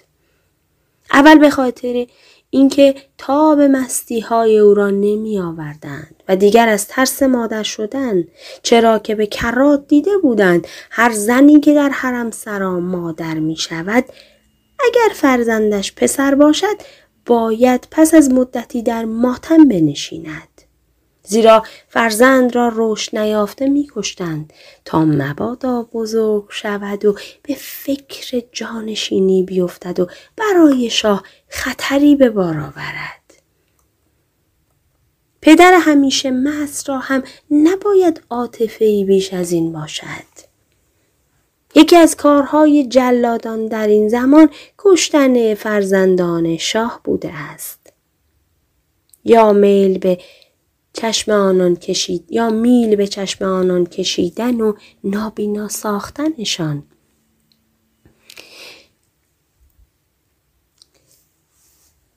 دیگری در سفرنامهش نوشته است شاه عباس دوم روزی فرمان داد سه تن از زنهای حرم را در آتش بیافکنند جرم این سه زن این بود که شاه به آنان شراب تعارف کرده بود و آنان از خوردن امتناع کرده بودند. تابورینه و دیگر سفرنامه نویسان در کتابهایشان مطالبی دارند درباره آدم سوزی این شاه که نقل یکایکشان از حوصله این مختصر بیرون است و موجب درازا کشیدن سخن می شود. از این رو تنها به بازسازی ماجرایی پرداخته می شود که تاورینه آن را شاهد بوده است. در اندرون مسائلی میگذشت ابتدا شوخیگونه ولی پس از مدتی تبدیل به فریادهای خشماگین و مستانه شد. دیری نگذشت که شاه عباس دوم در اندرون را گشود و بیرون آمد. هیبتی خوف بار داشت. هیبتی ناهنجار. نگاهش جستجوگر بود. چیزی را می جوید یا کسی را. خاجه کنار دیوار دست به سینه ایستاده بود. آماده دریافت دستور برای انجام خدمت. نگاه شاه به او متوجه شد فرایش خواند. خاجه باشی بیا این نکبتی را ببر. لبان شاه از خشم می لرزید. لحنش نیز خاجه باشی. لحنش نیز خشن بود. خاجه باشی پیش دوید. به اندرون رفت. دست زن آشفت موی و نالان را که به زمین افتاده بود در دست گرفت. یاریش داد تا به پا خیزد. آنگاه از اندرون خارجش کرد. در دالان چشم شاه به زن افتاد. خشمش باز جوشید. فریادش از دهانش بیرون زد دستورش را تکمیل کرد این زن را از جلوی چشمانم دور کن با خودت ببر به جهنم یا هر کجا که دلت می‌خواهد اما نه نه ببر و در آتشی بسوزان این نکبتی را وظیفه خاجه باشی مشخص بود و معلوم او میوایی زن را با خود می‌برد تنوری میافروخت و بعد سنگ دلان زن را در آتش می انداخت. زن نومی دست در دست خاجه باشی داشت و به سوی مرگ گام برمی داشت. در بین راه زن را تدبیری به خاطر رسید. خاجه باشی پرس... از خاجه باشی پرسید شاه را در چه حال دیدی؟ خاجه باشی پاسخ داد مست و لایقل مثل همیشه زن دیگر بار سوال کرد میزان علاقه شاه را به من میدانی؟ خاجه باشی با حرکت سر جواب مثبت داد. زن حرفش را پی گرفت و نیز میدانی که شاه در عالم مستی دستورهایی می‌دهد و در عالم هوشیاری دستورهای دیگر گاهی دستوراتی متناقض با دستورهای مستانه اش. پاسخ خاجه باشی باز هم مثبت بود. زن گفت اگر میزان علاقه شاه را به من بسنجی دست نگاه خواهی داشت. زیرا هیچ بعید نیست فردا شاه پشیمان شود و تو از نظرش بیفتی و گرفتار غضبش شوی. خاجه باشی به فکر فرو رفت. اگر هم به فرمانش گردن هم دچار خشمش می‌شوم. پس چه کنم؟ زن گفت امشب را دست نگهدار اگر روز دیگر شاه را هوش به جا بود و از این ماجرا پرسید بگو کار سوزاندن مرا به فردا موکول کرده ای. خاجه باشی این تدبیر را پسندید. زن را به خانه خود برد و گرامیش داشت. فردا صبح زود شاه عباس دوم خاجه باشی را هزار کرد. از چند و چون ماجرا پرسید و از چگونه به انجام رسیدن فرمانش. خاجه باشی کرنشی کرد و با فروتنی هرچه تمام تر گفت شب بود و دیرگاه که شاه احضارم فرمود. به همین جهت مجازات بانو را به امروز مکول کرده ام. از این خبر شاه, شاه عباس دوم خرسند شد.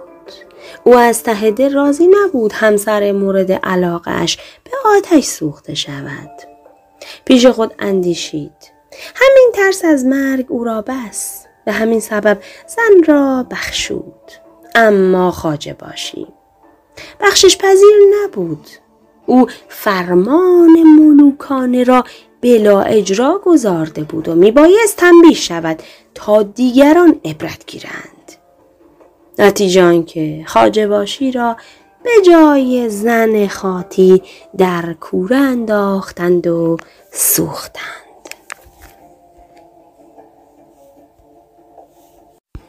کوره آدم سوزی شاه عباس دوم همواره برافروخته بود تا اینکه فرزندش شاه صفی دوم جای پدر را گرفت و جنایات او را ادامه داد. شاه صفی نامش را نمیپسندید از این رو نامی جدید برای خود برگزید و سالهای آخر عمرش را با نام شاه سلیمان حکومت کرد. معلوم نیست شاه سلیمان چگونه از جنایات متعدد دربار صفوی جان سالم به در برده بود. این احتمال وجود دارد که شاهان صفوی برای نگاه داشتن تاج و تخت در خانواده خود یکی دو تن از فرزندانشان را به دست جلاد نمی سپردند و آنان را در حرم سراها نگاه می داشتند. تا هم اوقات به بتالت بگذرانند هم چندان سر از مهام مملکتی در نیاورند و هم قدرتی در اختیارشان قرار نگیرد تا با توسل به آن قدرت خطر ایجاد کنند این رسم از زمان شاه عباس اول در سلسله صفویه معمول شده بود. رسم زنباره و فاسد بار آوردن شاه زادگان و بی اطلاع نگه داشتنشان از رموز سیاست و مملکت داری. شاه سلیمان تخم شراب بود. قصاوت و کشتار را از پدر آموخته بود. نوشتند این شاه در باد نوشی به قدری راه افراد را میپویید که نمی‌توانست حتی یک دمی شراب بگذراند. و او را قدرت آن نبود که خود جام به لب برد. هر بامداد ساقیان در بارگاهش حاضر می شدند چند جام پی پی به او می نوشانیدند تا نیرو و توان به دست آورد و قادر به حرکت گردد. نوشانوش هر روزه با دمیدن آفتاب آغاز می شد و در تمام مدت بیداری سلیمان ادامه می. هر چندگاه بزرگان مملکتی و سیاستمداران به حضورش می آمدند.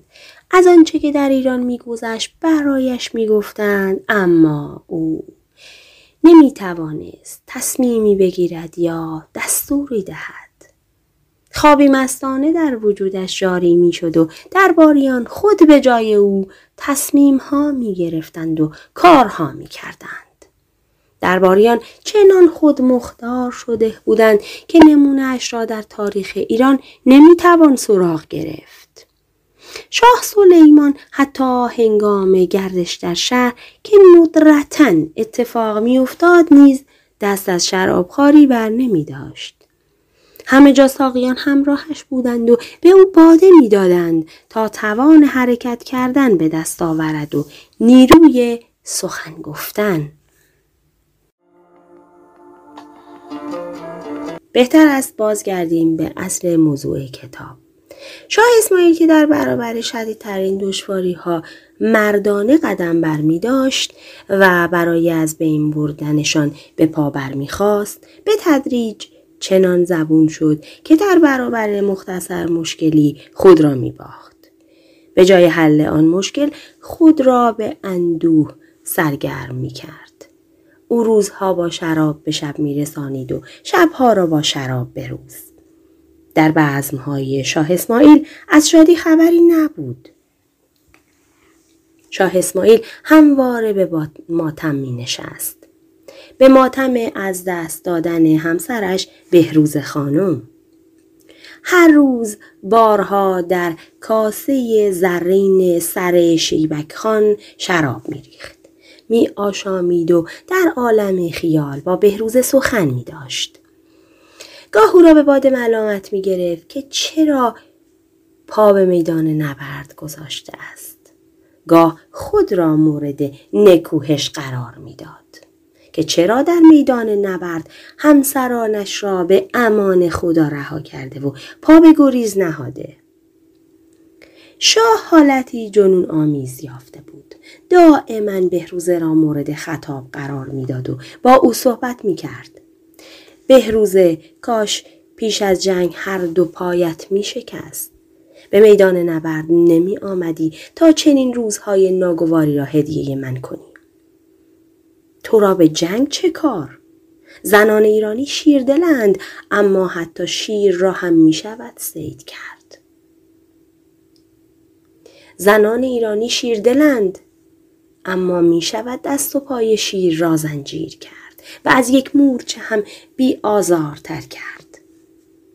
شیر در زنجیر موجودی ناتوان است که همه گونه بلایی را می توان بر سر او آورد. شاید هم تو خودت می‌خواستی از من دوری گزینی. شاید قدرت من موجبی بود برای عاشق بودنت. با شکست من این موجب عاشقانه از بین رفته است. شاید تو از آن جمله کسانی هستی که زور را عاشقند. تو اگر کنار من میماندی مرا توان آن بود که دیگر بار به پاخیزم و به جنگ بپردازم و پیروزی را چون ارمغانی به پایت بریزم. اما تو تو تنهایم گذاشتی. به آغوش دشمن پناه بردی. هنوز نمی‌دانم که شوهرت کیست. اما این را می‌دانم که زنان در برابر شوهران خود ناچار به تمکینند. اگر هم تو نخواهی به روی شوهرت آغوش بکشایی او تو را در یک سینی زرین قرار خواهد داد و سینی را آنقدر خواهد چرخاند تا گیج و مدهوش شوی. آنگاه به جانت خواهد افتاد و هر بلایی را که دلش خواست بر سرت در خواهد آورد. چند بار که او چنین کرد تو خود تن به قضا خواهی داد و پذیرا خواهی شد. عثمانی ها در طول تاریخ به انجام چنین کارهای جنون آمیزی آوازه یافتند. آنان حتی بدترین کارها را در مورد زنان اسیر به انجام می رسانند. مگر کاری زشتر از این وجود دارد که زنان مسلمان شوهردار را به خانه شوهر جدید بفرستند. بهروز سلطان سلیم در میدان نبرد مرا شکست نداده است. شکست واقعی وقتی به من وارد آمد که شنیدم تو را شوهر داده اند. هرگاه که پیرامونم می نگرم تو به نظرم می آیی. اما افسوس من به جاهایی می نگرم که از وجود تو خالی است. یاد تو پیوسته با من است تو را به یاد می آورم که چه محبت ها و عشق ها به من داشتی باور کن بهروزه وقتی که به تو می اندیشم مردی غریبه دارد به آغوشت می کشد دچار جنون می شوم. مردی که شاید در جنگ چالدوران حضور داشته است. مردی که تو برایش به جای زن بودن به جای عشق بودن حکم یک غنیمت را داری. مسلما چنان عاشقانه که من در تو می نگریستم تو را نمی نگرد. بهروز جان من عقلم را از دست دادم. دیگر تو در زندگیم وجود نداری تا روزهای تلخم را به شیرینی بکشانی و این شراب است که مونسم شده است باور کن بهروز جان بعد از تو زن در زندگیم معنای خود را از دست داده است من به هیچ وجه نمی‌توانم زنی دیگر را در کنار خود داشته باشم حتی تاجلی را من حتی تاجلی را هم نزد خود راه نمی دهم. عشق او به تنهایی در نظر من رنگ و بویی ندارد. حقیقتش را بخواهی این تو بودی که در زندگی من به عشق معنا و مفهوم دادی. اما افسوس تو در برم نیستی تو در کنارم نیستی. شاید همینه که من با چنین افکاری سرگرمم. تو در آغوش شوهر اجباریت باشی. و شاید. آه تجسم چنین صحنه ای چه ناگوار است. شنیدم عثمانی ها بسیار زندوست هستند.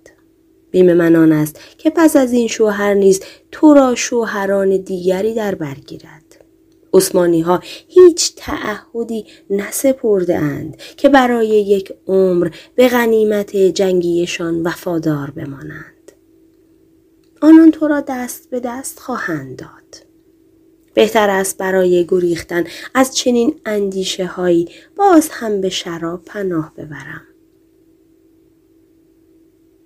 شاه اسماعیل هر چند ساعت به چند ساعت خود را گرفتار خوابی مستانه می کرد و چون بیدار می گردید به پیرامونیش پیرامونش دستور می‌داد برایم شراب بیاورید شراب ناب شرابی مردفکن و کارساز و اطرافیان او چنین می کردند.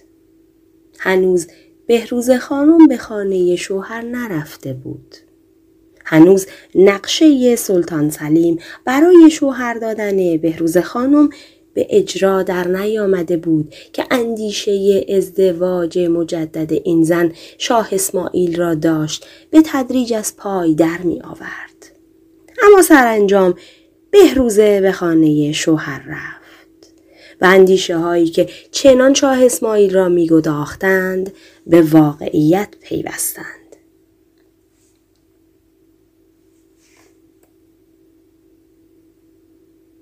فصل سیزده. ازدواج بهروز خانوم اسارت دل و روان بهروزه را بیش از آنکه در تصور گنجد آزار می‌داد. غم با خونش عجین شده بود و در همه وجودش جریان داشت. او گاه دریغ گذشته ها را می‌خورد. اشک به چشم می و ساعات تنهاییش را با گریستن سپری می کرد. هنگامی که او می گریست اندکی تسکین می یافت. گریه مانند آبی بود که بر آتش اندوهش افشانده می شد و موقتا از سوزندگیش می کاست. هر روزی که می گذشت غم بهروز خانم کهنه تر می شد. اما این غم به هیچ وجه کاهش نمی یافت. مانند صد سکندر بود اصلا خلل نمی شناخت همواره همچنان قدرتمند و حاکم باقی می ماند و سراپای بهروزه را در خود می گرفت و شب و روزش را از تلخی می آکند. چنین اندوه جگرسوز و جان گدازی برای از بین بردن زیبایی ها کفایت می کرد. برای چپاول جوانی ها بسنده بود. اما شگفتین که این غم با همه توانش قادر نبود در زیبایی و جوانی بهروز خانم یغماگری کند. گذشته از اینها گویا طبیعت تصمیم داشت از غم نیز به عنوان یک عامل زیبایی ساز استفاده برد. عامل زیبایی سازی برای بهروزه. هر کس که چشمان حزنالود زن جوان را می‌دید تصور می‌کرد حالتی که این چشمان سیاه و درشت دارند بهترین حالتی است که چنین چشمانی در تمامی طول زندگی می توانستند داشته باشند. به راستی چشمان آهووش بهروزه در زیر پرده ای از اشک در زیر سایه از غم بس زیباتر و دل رباتر شده بود. اسارت تنها اثری که بر جسم بهروزه گذاشته بود ارمغان اندکی لاغری بود به او. بهروزه همواره از اینکه یک پرده گوشت اضافی بر تن داشت رنج می برد. او تصور می کرد که اگر اندکی فربهیش کاستی پذیرد زیباتر و خوشقد و قواره تر خواهد شد. تصور او چندان میپایه نبود زیرا با کمی لاغری زیبایی های اندامش عرصه بیشتری برای خودنمایی و ابراز وجود یافته بودند. بهروز دلش می‌خواست این اعتدال جسمانی را هنگامی می داشت که با شاه اسماعیل به سر می برد. نه اکنون که اسیر بود. در مدت اسارتش بارها سلطان سلیم نزد او آمده بود. بارها با او صحبت کرده بود. بارها کوشیده بود تا آرامش سازد و مهر خود را در دل او بنشاند. ولی پاسخ بهروز خانم به سلطان عثمانی همواره یکسان بود. او به سلطان اتاب می کرد. به باد ملامتش می گرفت. به یادش می آورد که زنی شوهردار است و هیچگاه به روی دشمن واقعی شوهرش آغوش نخواهد گشود. بهروزه سلطان سلیم یادآور می شد که اگر قرار باشد بر حسب اجبار آغوش به روی مردی بکشاید به طور قطع آن مرد سلطان عثمانی نخواهد بود. و سلطان باید بداند که بهروزه تن خود را در اختیار رزل ترین و کسیف ترین مردان عثمانی خواهد گذاشت. اما حتی یک لبخند محبت آمیز به روی سلطانی نخواهد زد که بر قسمت اعظم آسیا حکم میراند. و شاهان بسیاری از کشورهای دور و نزدیک گوش به فرمان او دارند و در برابرش سر به احترام میخمانند. هرگاه سلطان سلیم چنین حرفهایی را از بهروز خانم میشنید به چشمان حزنالود زن زیبا مینکریست و بر خود میلرزید. زیرا او را تابان نبود که در برابر آن همه زیبایی بی تفاوت بماند. از سوی دیگر سرسختی بهروز خانم نیز موجبی بود برای اینکه سلطان عثمانی دست از با خطا نکند. او می توانست دستور دهد زن زیبا را به زنجیر کشند تا او را مجال بهره برداری از آن جسم فریبنده فراهم آید. اما سلطان سلیم چنین کاری را نمیپسندید. او از نفرتی که در چشمان زن جوان خانه کرده بود بیم داشت. می ترسید اگر عاشقانه به سویش بشتابد زن به رویش توف بیاندازد و نفرتش را از او با شدت هرچه تمامتر ابراز دارد. مکررن به ملاقات بهروز خانم رفتن شایعه هایی را درباره سلطان عثمانی سر زبانها انداخته بود. درباریان و یعنی ها نزد خود می اندیشیدند که سلطان سلیم گرفتار عشقی شدید شده است. عشقی گناهالود. چنین شایعاتی اگر دوام می یافت برای سلطان عثمانی بدنامی به بار می آورد. رسوای خاص و عامش می کرد و او را از وجهه و اعتبار می انداخت. سرسختی بهروز خانم گاه چنان سلطان سلیم را می آزرد که قلبش ندای انتقام را در می‌داد. انتقامی موهش. سلطان عثمانی بارها تصمیم گرفته بود برای ستاندن انتقام از بهروز خانم او را به مردی شوهر دهد که نه ثروتی برخوردار باشد و نه از اعتبار اجتماعی او می‌خواست بهروزه را به ازدواج یک مغنی درآورد تا با این کارش هم پاسخ دندان شکنی به سرسختی های بهروزه دهد و هم به روح پریشان شاه اسماعیل آزار بیشتری برساند. ولی انجام چنین کاری به سادگی میسر نبود. یعنی چری ها و همه عثمانی ها می دانستند که بهروز خانم همسر یک مرد مسلمان است. به شوهر دادن چنین زنی کاری خلاف بود. به همین جهت سلطان عثمانی تصمیم گرفت زمینه را برای شوهر دادن بهروز خانم مهیا و مساعد سازد. او روزها با علمای دین کشورش به مشورت می نشست. از آنان نظر می‌خواست از آنان چارجویی می‌کرد این مشورت ها مدتی به طول انجامید علمای عثمانی در برابر مشکل معزلی قرار گرفته بودند. آنان نمی‌دانستند چه راه علاجی برای این کار بیابند.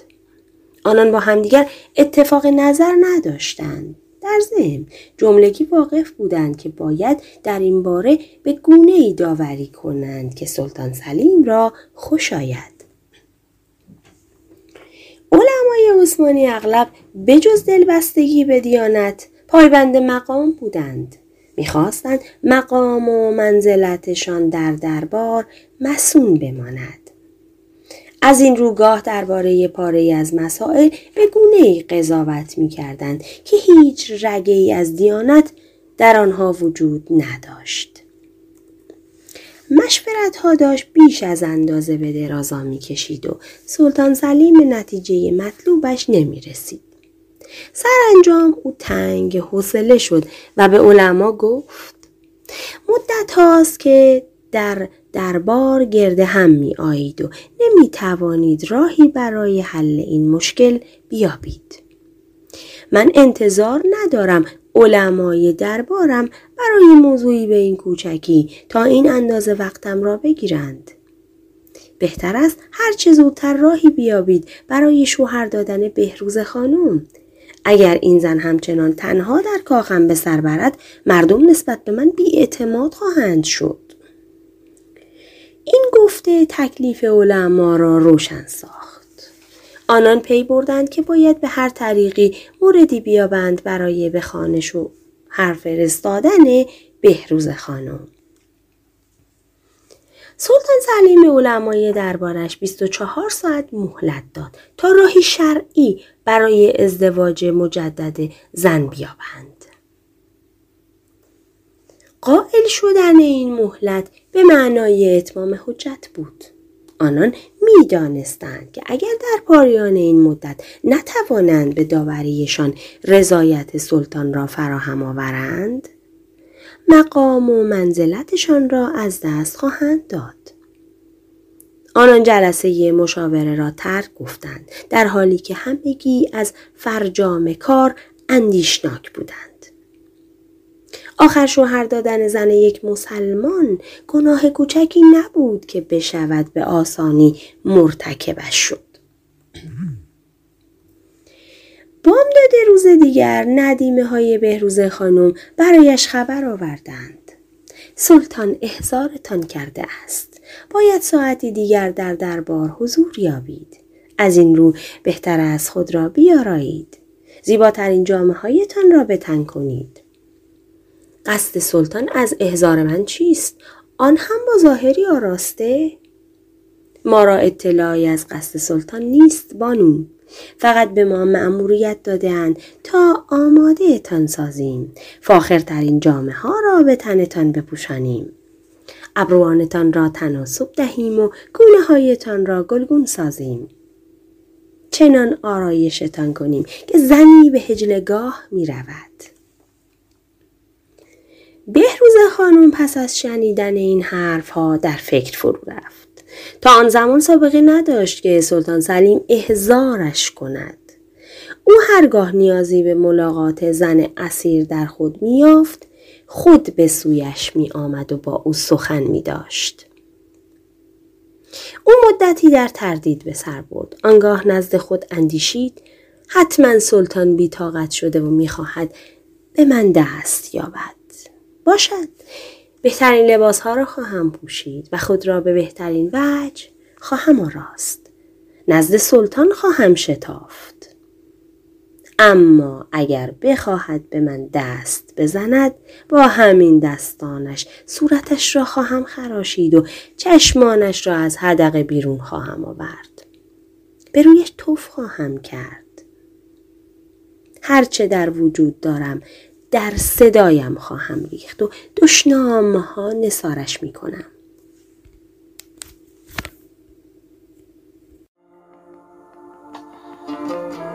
چنین اندیشه ای بهروز خانم را بران داشت تا با نهایت دقت خود را بیاراید. خود را زیباتر از همیشه سازد. لباسی بتن کند که مجال کافی را برای ابراز وجود برجستگی ها و فرو رفتگی های اندامش فراهم آورد. لباسی که خیال انگیز باشد. او می‌خواست سلطان سلیم را به جنون بکشد و بعد در برابر سلطان عقل از کف داده به پایداری بپردازد. مقاومت به خرج دهد. سرسختی کند تا او را به حقارت بکشاند. او می‌خواست سلطان را از همه قدرتش خلع کند او را مبدل به یک دریوزگر سازد دریوزگر عشق او و آنگاه با نهایت سرسختی پاسخ همیشگیش را به زبان آورد. سلطان من به رویت آغوش نخواهم گشود. بهروز خانم با چنین تصمیمی خود را آراسته و مجهز کرده بود. پایدارترین عطرها را به تنش زده بود. لبخندی بر لبانش نشانده بود همان لبخندی که هرگاه بر لبانش جا خوش می کرد چالی دل فریب در گونه هایش می انداخت. با این همه بهروزه نتوانسته بود آزار حزن را از دیدگانش بزداید. لبانش متبسم بود اما چشمانش حزین و دلش در تب و تاب و شور و التهاب. پس از مدتی بار دیگر برایش خبر آوردند که سلطان انتظارش را می کشد. بهروز خانم هیچ تردیدی به خرج نداد. از جایش برخاست و خرامان با ندیمه هایش به راه افتاد تا پا به دربار سلطان عثمانی بگشاید. هنگامی که او وارد دربار شد برخلاف تصورش سلطان سلیم تنها نبود. دهها تن در آن مجلس حضور داشتند. بهروز خانم خود را زیباتر نساخته بود تا انجمنی را به دیوانگی کشد. او انتظار نداشت به مجلسی پای بگذارد که دهها تن مرد در آن حضور دارند. سنگینی نگاه حاضران شرم را در وجود بهروز خانم جاری ساخت. او احساس کرد که خون تمام خون تمام بدنش متوجه چهره اش شده است. همین خون رنگ به رخسار اش زدود. بر زیباییش افسود. سلطان سلیم نیز انتظار نداشت که بهروزه با بهره برداری از تمامی وجاهتش به آن محل بشتابد. در یک لحظه این اندیشه در او پدید آمد که شاید بهروز خانم دست از لجادتش برداشته باشد. شاید از آن پس می‌خواهد به او روی خوش نشان دهد و از زندگی لذت ببرد. به همین جهت او را نزد خود خواند و از او خواست تا بنشیند. بهروزه با ظرافت خاصی نشست و دیده بر زمینی مفروش به قالی های خوشنقش و نگار بود دوخته بود. او قالی ها را زود شناخت. قالی ها دست باف هنرمندان ایرانی بود. او در آن لحظات احساس غریبی یافته بود. احساس می کرد که هنر ایرانیان زیر پای دشمن افتاده است. هنر ایرانیان دارد پایمال می شود. همین احساس اشک به چشمان او آورد.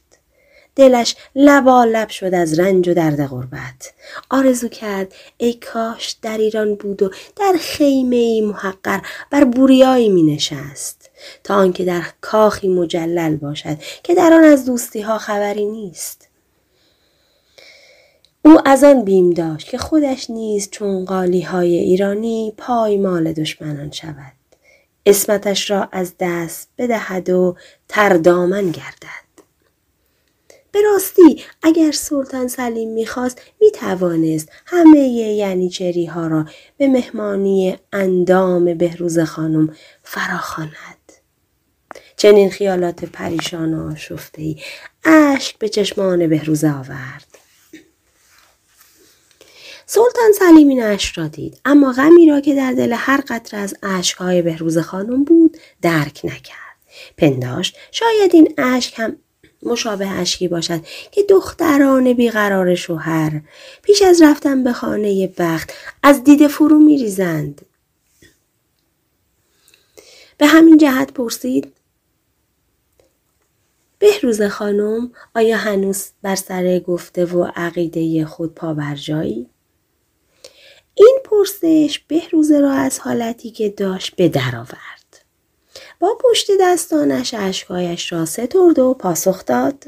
نه هنوز بلکه همیشه حرف من همان خواهد بود. به هیچ وجه به هیچ وجه. سلطان عثمانی به او مجال نداد تا بیش از این به حرفهایش ادامه دهد.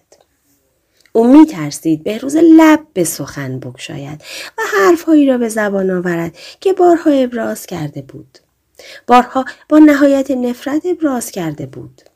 سلطان سلیم به میان حرف بهروز خانم دوید و گفت نیازی به بازگویی آن حرفهای تکراری نیست. امروز مجلسی را در اینجا ترتیب داده ایم تا به وضعت رسیدگی کنیم. آنهایی که در اینجا حاضرند جملگی علمای برجسته کشور عثمانی هند. امروز درباره تصمیم گرفته خواهد شد. هر آنچه این علما مسلحت بدانند من به اجرا در خواهم آورد اگر صلاح در آزادیت بدانند بدون شبهه آزادت خواهم کرد و نزد شاه اسماعیل روانه خواهم ساخت و اگر بگویند که تو باید نزد ما بمانی ناچار تصمیمی دیگر دربارت اتخاذ خواهد شد این گفته امیدی را که ماها با دل بهروز خانم بیگانه شده بود دوباره راهی قلبش کرد. بهروز نزد خود اندیشید. اگر این کسان واقعا مسلمان باشند بدون تردید نخواهند گذاشت یک زن مسلمان و شوهردار بیش از این در اسارت به سر برد. به روز بی صبرانه منتظر بود تا عثمانی زبان به تکلم بکشایند و عقایدشان را ابراز دارند.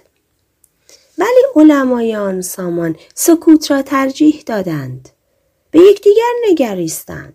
انگار انتظار میکشیدند. یکی در ابراز عقیده اش پیش قدم شود تا آن نیز جرأت کافی برای تأسی جستن به او بیابند.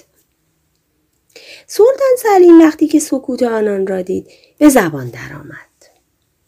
مهلتتان به پایان رسیده است. بهتر است هرچه زودتر زبان بگشایید و عقیدهتان را ابراز دارید. باز هم علما قفل تردید به لب داشتند تا اینکه جعفر چلبی تاج زاده که به تازگی به منصب قاضی اسکر رسیده بود دیوار سکوت را شکست و گفت قوانین ما در این باره سراحت دارند. قوانین عثمانی در این باره چه می‌گویند؟ می‌خواهم از زبانت بشنوم. جعفر گفت بهروز خانم یک اسیر جنگی است. یک غنیمت است. سلطان هر گونه که بخواهد می‌تواند دربارهاش تصمیم بگیرد. یعنی می شود با چنین زنی ازدواج کرد؟ جعفر چلبی جواب داد البته سلطان سلیم چنین پاسخی را انتظار می کشید. او روزها با علما به مشورت پرداخته بود تا به چنین جوابی دست یابد. به همین سبب وقت از دست نداد. منتظر نماند تا دیگر علما زبان به سخن بکشایند و ابراز عقیده کنند. او رویش را به سوی جعفر کرد و گفت حال که بر چنین عقیده ای هستی تو که قاضی اسکر کشور مایی وظیفه داری با این زن ازدواج کنی. از این دستور جعفر دچار حیرت شد. او تصور می‌کرد که سلطان عثمانی خود تصمیم به ازدواج با بهروزه دارد. او نمی‌دانست سلطان چه نقشه ای در سر دارد. به همین خاطر در بهت گرفتار آمد. بهروزه نیز حالتی مشابه جعفر داشت.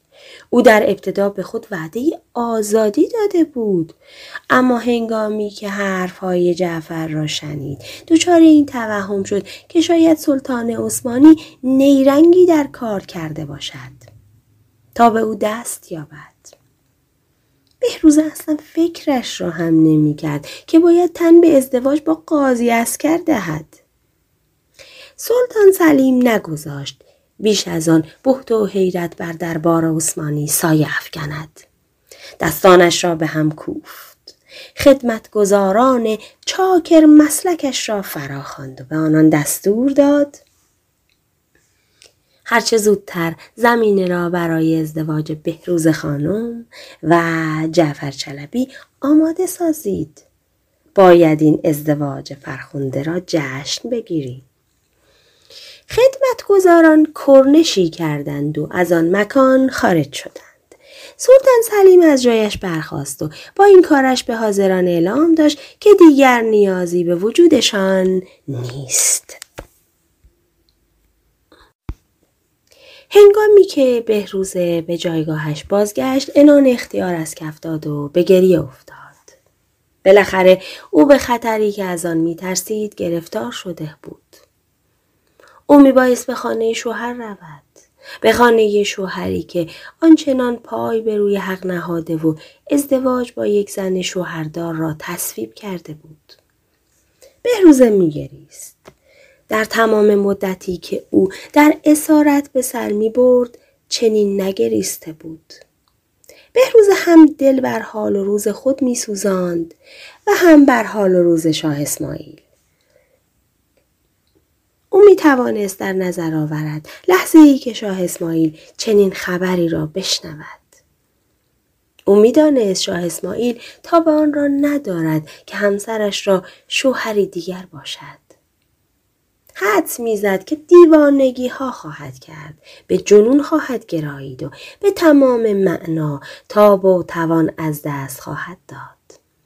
به روز مطمئن بود که شاه ایران نمی‌تواند چنین ننگی را بر خود هموار سازد. در دلش آرزو می کرد شاه اسماعیل با شنیدن چنین خبری کینه را بیش از پیش به دل گیرد و با تمامی وجود بکوشد تا خود را برای جنگی دیگر مهیا سازد. اما اگر هم جنگی دیگر در می گرفت، اگر هم شاه اسماعیل به پیروزی می رسید، بهروزه را روی آن نبود که به آغوش شاه برگردد. برگردد که چه؟ به او چه بگوید؟ بگوید در غیابش به خانه شوهری دیگر رفته است؟ به او بگوید که مردی بیگانه را به سراپردهش راه داده؟ گذشته از همه اینها آیا شاه اسماعیل می توانست چنین زنی را دوباره بپذیرد؟ این پرسش ها به همراه ده ها پرسش آزار دهنده دیگر مغز بهروزه را انباشته بود. او نمی توانست برای هیچ یک از سوالاتش پاسخی امید بخش بیابد. او ناتوانتر از آن بود که بتواند خود را از آن مخمس رهایی بخشد. به همین سبب اشک میریخت میگریست به شدت میگریست ندیمه هایش بانک ایرانی نبودند و سلطان سلیم آن را برای خدمت به بهروز برگزیده بود در آن مدتی که با زن اسیر سر و کار داشتند مهر او را به دل گرفته بودند. آنان نهایت سعیشان را به خرج دادند تا بهروزه را آرام کنند. اما او به آرامش بیگانه شده بود. دلش می‌خواست پیش از آنکه به هجلگاه برود زندگیش به سر آید و خاطرات او با شاه اسماعیل دست نخورده بماند. او نمی‌خواست حتی ذره ای بدگمانی به ذهن شوهر واقعیش راه یابد و او را پریشان تر کند. گریه بهروز بند نمی آمد. شاید بیش از دو سه ساعت کار او گریستن بود. او ندیمه هایش را از کنار خود رانده و با آنان گفته بود بگذارید ساعتی تنها باشم. بگذارید به تنهایی بار این مصیبت را به دوش بکشم. بروید تنهایم بگذارید. ندیمه ها را در برابر این دستور خواهشگونه و التماس آمیز هیچ چاره ای نبود. بهروزه را تنها گذاشتند. با غمهایش. عاقبت تسلیم سرنوشت خود شد. دست از گریه برداشت. رویش را شست و بر چشمان سیاهش سرمه کشید و چشم به راه حوادث شد. او به نتیجه رسیده بود که اگر شوهر واقعیش را از دست داده است اگر زندگیش از سامان افتاده است و اگر ناخواسته گرفتار این ازدواج گناهالوده است هنوز مأموریتش به اتمام نرسیده او در قبال ایران وظایفی به عهده دارد و میباید آن وظایف را به انجام برساند حال که سرنوشت من این بوده به شوهر جدیدم مهربانی ها خواهم کرد. او را شیفته خود خواهم ساخت و آنگاه بذر دشمنی را در دلش خواهم کاشت. بذر دشمنی به سلطان سلیم. جعفر چلبی بدون شبه از اعتباری برخوردار است که سلطان حرف او را گردن نهاده. اگر او را به دشمنی با سلطان برانگیزم ای بسا که کاری مهم از پیش ببرم. میان ینیچری ها نفاق میاندازم. زمینه را مساعد می سازم برای جنگی دیگر که عثمانی ها در پیش دارند. دنیا همواره به کام ستمگران باقی نخواهد ماند. بالاخره روزی سلطان سلیم و جانشینانش در هم خواهند شکست. چه بهتر که زمینه چنین در هم شکستن و از هم پاشیدنی را فراهم سازم. اگر من موفق به انجام چنین کاری شوم چه باک اگر زندگیم را از دست بدهم. چه باک اگر عشق شاه اسماعیل را از دست بدهم. این وظیفه اصلی من است وظیفه برتر از همه وظایفی که هر انسان وطن دوستی به عهده دارد اما من به آزار سلطان سلیم خواهم کوشید. کاری خواهم کرد که او از شوهر دادنم پشیمان شود. هنوز آن روز به شب نینجامیده بود که سلطان سلیم تصمیم به دیوار دیدار بهروز خانم گرفت. وقتی که ندیمه ها برای بهروز خانم خبر آوردند که سلطان تشریف آوردند برای دیدارتان. بهروز خانم را خندان یافتند و پرنشاد. تغییر ناگهانی بهروزه حتی ندیمه ها را هم دچار شگفتی ساخت. او به ندیمه هایش فرصت این را نداد که درباره این دگرگونی روحیش سوالی بکنند. فقط گفت بگویید بیایند. انتظارشان را از ساعتها پیش می کشیدم. ندیمه ها آمادگی بهروز خانم را برای ملاقات به اطلاع سلطان سلیم رساندند. سلطان نیز از دیدن بهروز خانم در آن حالت متعجب شد. او نتوانست شگفتیش را پنهان دارد. به همین جهت بیدرنگ پرسید. شادمان میبینمت. مگر چه روی داده است؟ بهروزه خنده شیرینش را سر داد. چرا شادمان نباشم؟ من تا یکی دو روز دیگر به خانه بخت می روم. این آرزوی هر زنی است که مردی شریک زندگیش باشد. اقبالم بلند بوده یکی از رجال عثمانی ناگزیر به همسریم گردیده است. اما تو که همواره می‌گفتی زنی شوهر داری؟ تو می‌گفتی راه یافتن به سراپردت گناه است؟ خب اینها را برای فریب سلطان می‌گفتم. من نمی‌خواستم به همسری کسی درایم که کشورم را به خاک و خون کشیده. از این رو چنان مسائلی را عنوان می‌کردم. در حالی که همه می‌دانند شاه اسماعیل مرا پیش از جنگ طلاق داده است.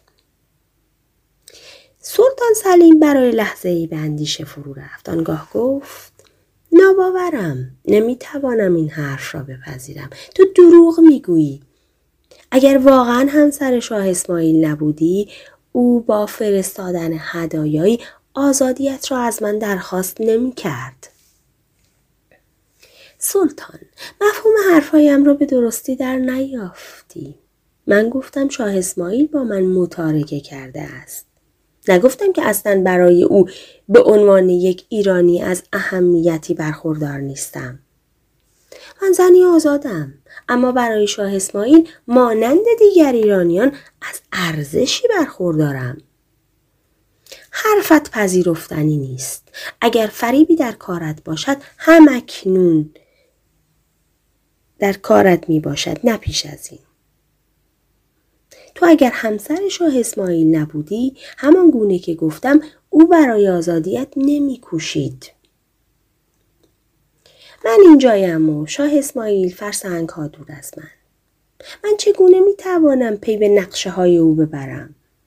اما حدس می‌زنم که او تصور می کرده است شاید به خاطر وابستگی هایی که با او داشته ام هنگام اسارت بر من بیشتر ستم کنید تا دیگران از این رو کوشیده تا مرا آزاد کند سلطان سلیم در برابر این منطق اندکی دچار تردید شد اگر حرفهای بهروز واقعیت می داشت بازنده واقعی این بازی عاشقانه او بود.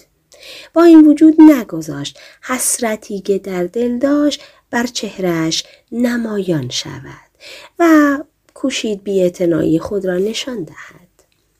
اینها را برای چه می‌گویی؟ برای آن می‌گویم که بدانی مرا مفت از دست داده ای.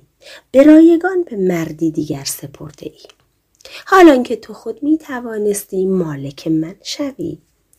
من خورسندم از اینکه نقشه نتیجه داده است و از آن بیشتر خورسندم که یکی از رجال صاحب جمال دربارت برای ازدواج با من برگزیده شده.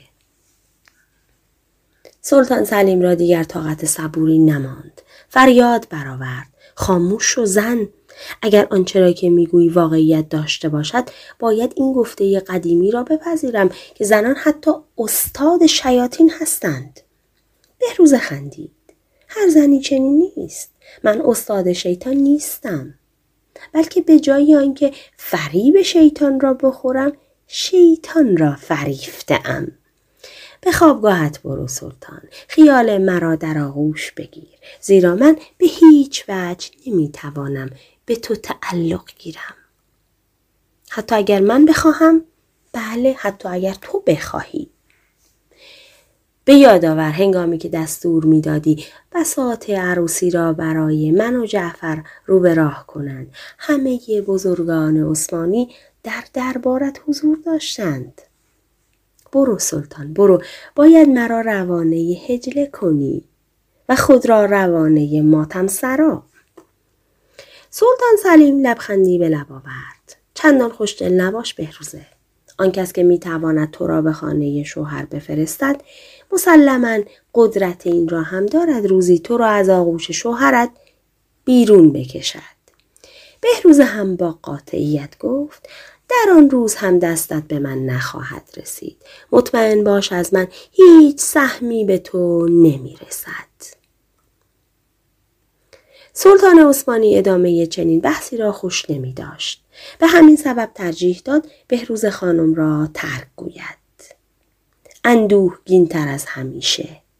راهش را کشید و رفت.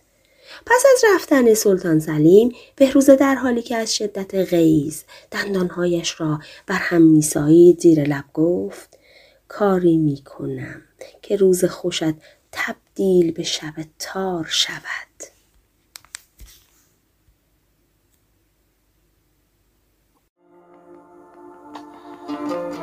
با اینکه بهروز خانم کوشیده بود تا خود را زنی آزاد به سلطان عثمانی معرفی کند و تخم تردید را در دل او بکارد اما سلطان سلیم حرفهایش را کاملا باور نداشته بود. او پیش از آنکه جشن عروسی سر بگیرد دست به تحقیقات دامنه داری زد. از بیشتر اسیران ایرانی درباره اینکه آیا بهروز همسر مطلقه شاه ایران است یا نه تحقیق کرد نتیجه تحقیقات این بود که بهروز دروغ گفته است و او همسر عقدی شاه اسماعیل است. پس از این تحقیقات سلطان سلیم دانست که زن جوان به صرافت افتاده است تا او را آزار دارد. او متوجه شد که همه ی حرفها و کارهای بهروز خانم در آخرین ملاقاتشان نمایشی بیش نبوده. به همین جهت دستور داد تا شهر را آزین بستند.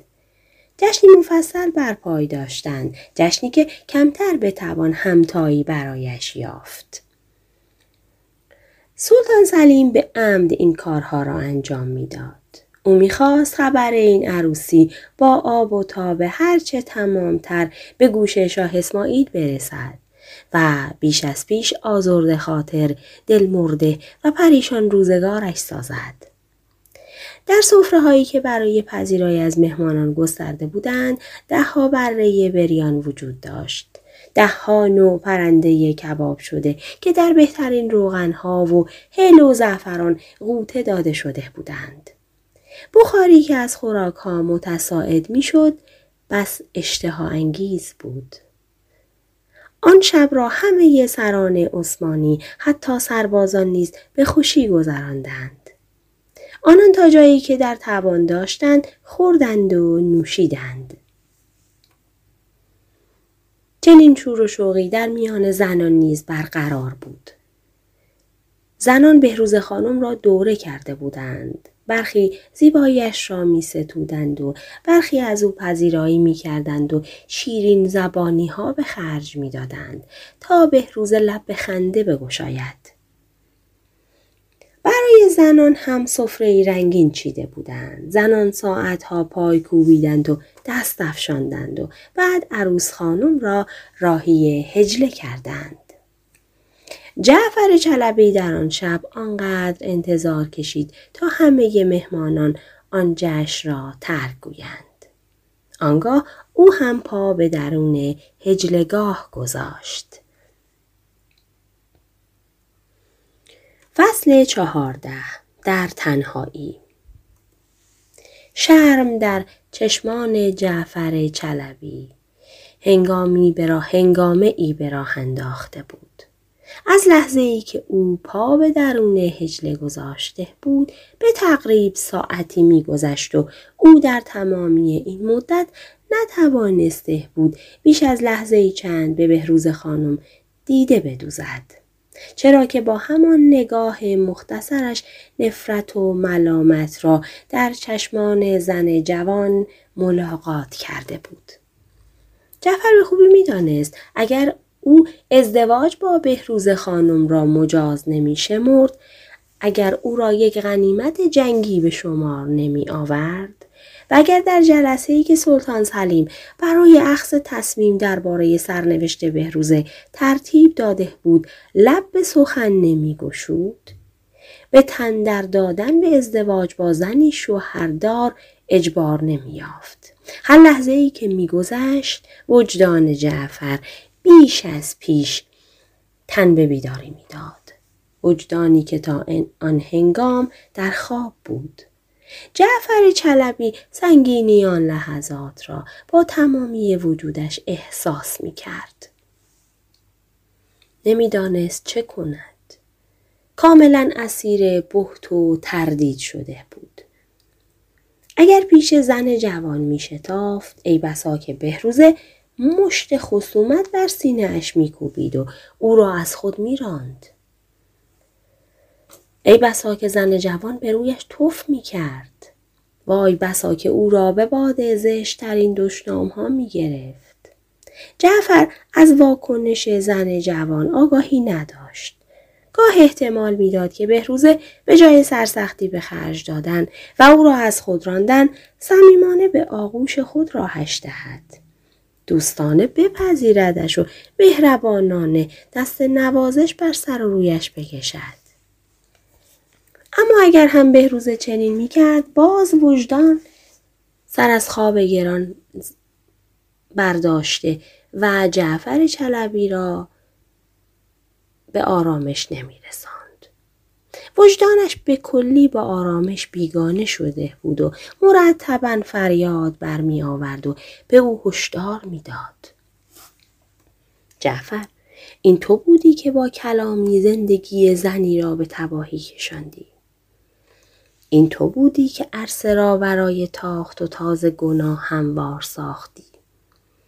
و این تویی که در امواج گناهی گرفتار آمده ای که خود تصویب و تجویزش کرده بودی.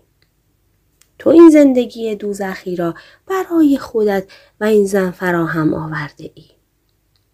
اگر در این زندگی عشق را راهی باشد وای بر تو و اگر در این زندگی عشق را هیچ مکانی نباشد باز هم وای بر تو تو در هر دو صورت بازنده بزرگ این ماجرایی عمری عبادت کردی عمری چشم از لذاعز این دنیا فرو بستی. تا دنیای دیگر را داشته باشی.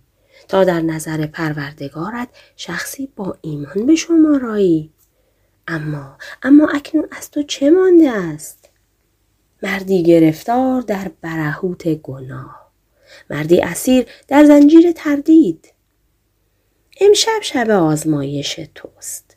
تو می توانی با حرکتی بر یک عمر عبادت خط بطلان کشی هرچه بیشتر جعفر چلبی میکوشید تا این هشدارها را از خود براند کمتر موفق می‌شد هشدارها بیرحمانه به مغزش هجوم می آوردند و با تنین تکان دهندهشان گوش وجدانش را رنجه می داشتند. جعفر حقت که تا کنون گناه کرده ای بس است. تشخیص تو درباره بهروز خانم اشتباه بوده است. بهروز شوهر دارد. یک زن شوهردار و مسلمان را نباید بی حرمت ساخت. نباید اسمتش را آلود برو از خدایت آمرزش بخواه حتی خیال راه یافتن به سراپرده بهروز خانم را از سرت بدر کن از همون راهی که آمده ای بازگرد. نزد سلطان سلیم برو به او بگو که اشتباه کرده ای. بگو حکمی که بر زبان رانده ای منصفانه نبوده. بگو تو را طاقت آن نیست که بار چنین گناهی را به دوش کشی. چرا در برابر این زن نشسته ای؟ در کنار این آتش جاندار نشسته ای و انتظار داری که نسوزی؟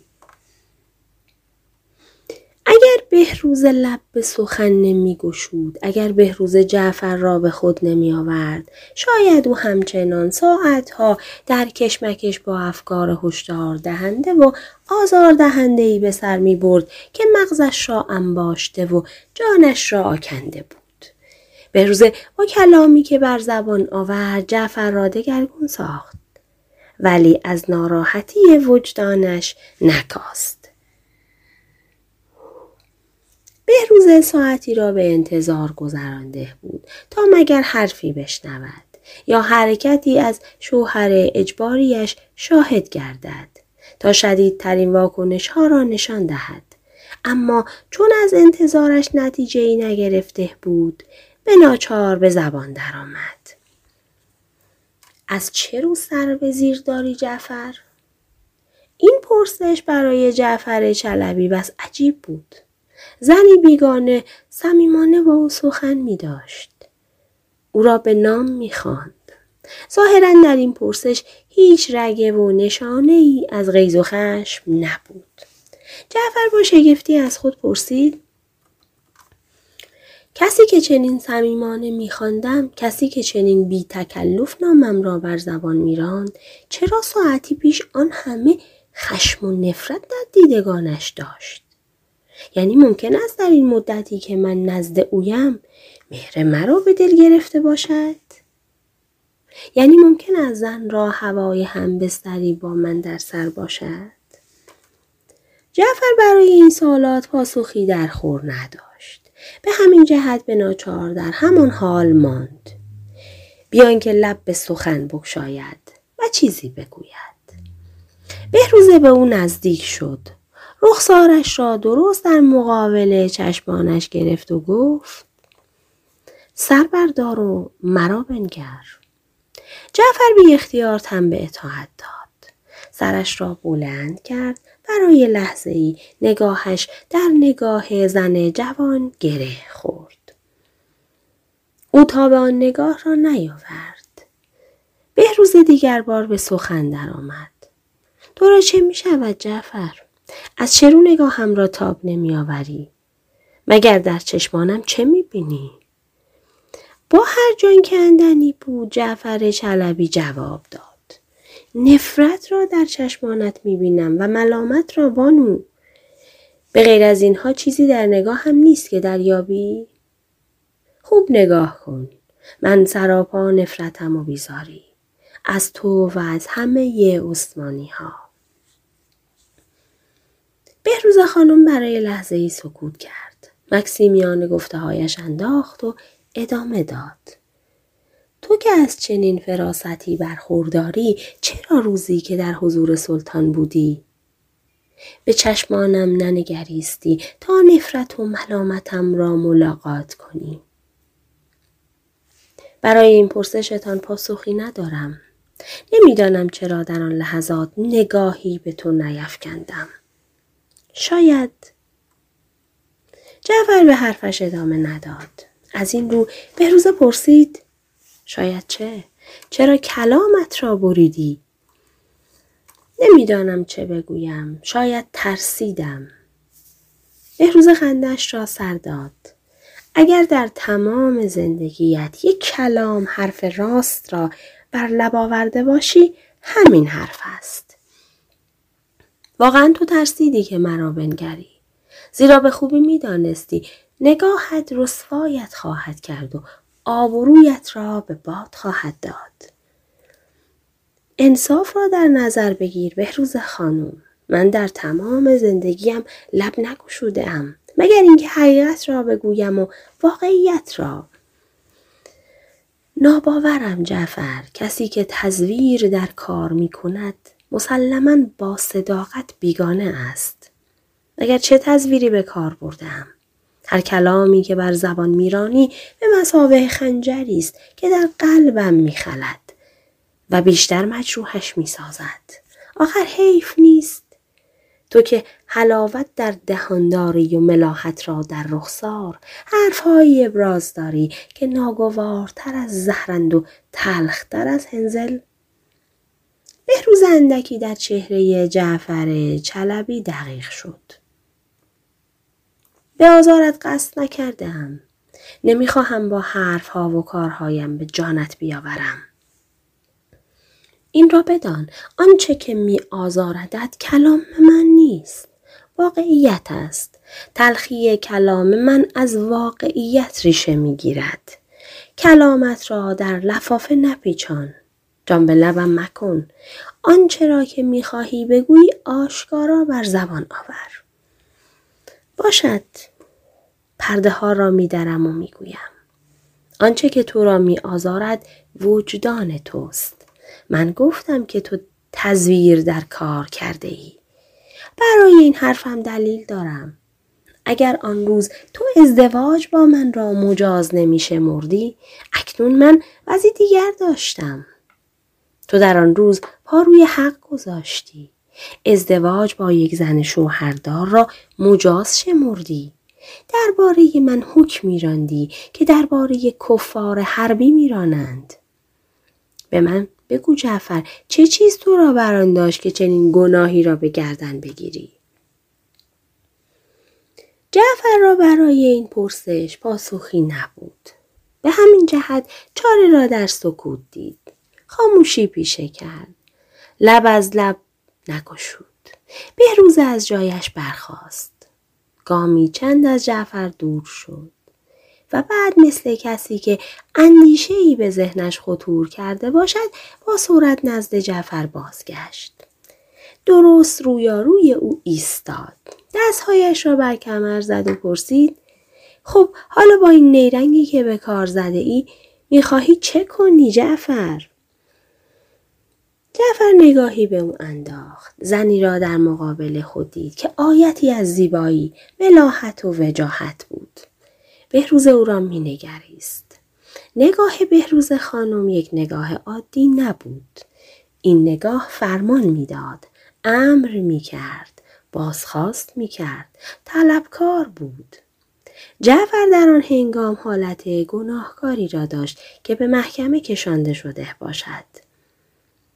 گناهکاری که با شرمندگی هرچه تمامتر حق را به قاضی بدهد. او لحظه چند را به سکوت گذراند. آنگاه در نهایت استیصال گفت نمی‌دانم درماندم به معنای واقعی کلمه درماندم تو تن به ازدواج با من سپرده ای تا همین حرف ها را بر زبان آوری.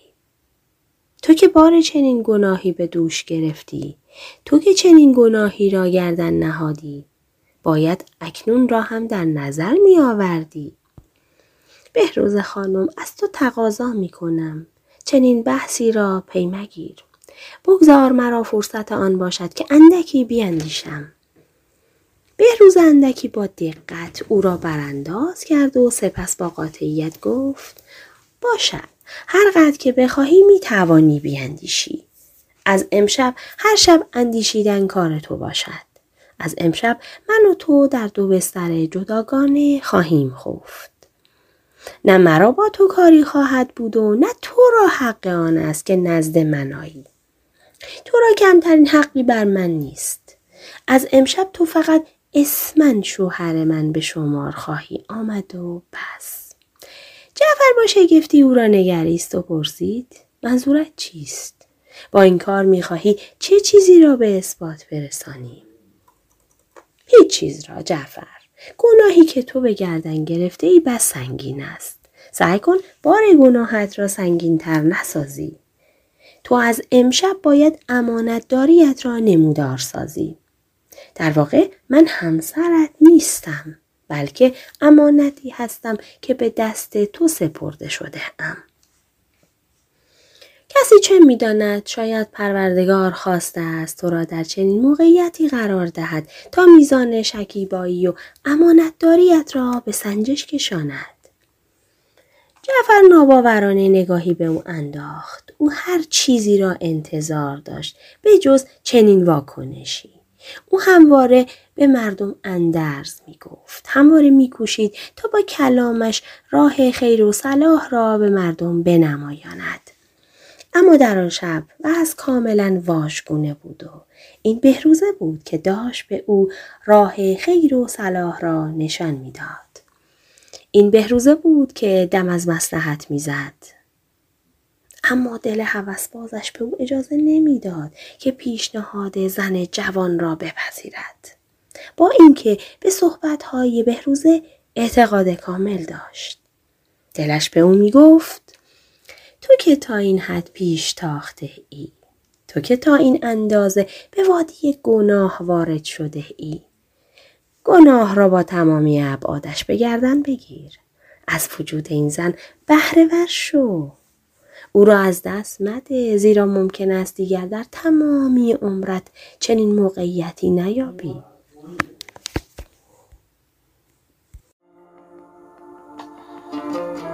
جعفر نه پای گریز از بهروزه را داشت و نه نیروی ستیز با دل. به همین سبب به زبان درآمد. تو را به ازدواج من درآورده اند. سلطان سلیم دست و دل بازانه خرج کرده است تا من به وسال تو برسم. آنگاه تو از من می‌خواهی در کنارت باشم و دست از پا خطا نکنم؟ آخر مگر چنین کاری شده نیست؟ بهروزه با قاطعیت پاسخ داد چاره ای دیگر نیست. من تو را به آغوش نخواهم پذیرفت. من از تو تمکین نخواهم کرد. اگر به سویم آیی با همین دستانم صورتت را خواهم خراشید. فراموش مکن من در میدان جنگ اسیر شده هم. من زنی نیستم که از خانه پدر به خانه شوهر می رود.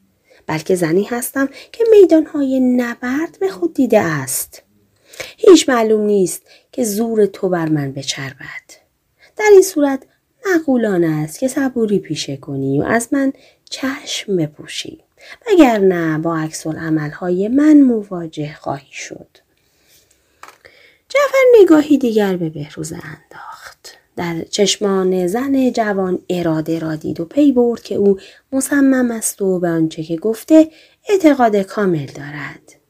بدون هیچ شبهی در برابر او مقاومت به خرج خواهد داد.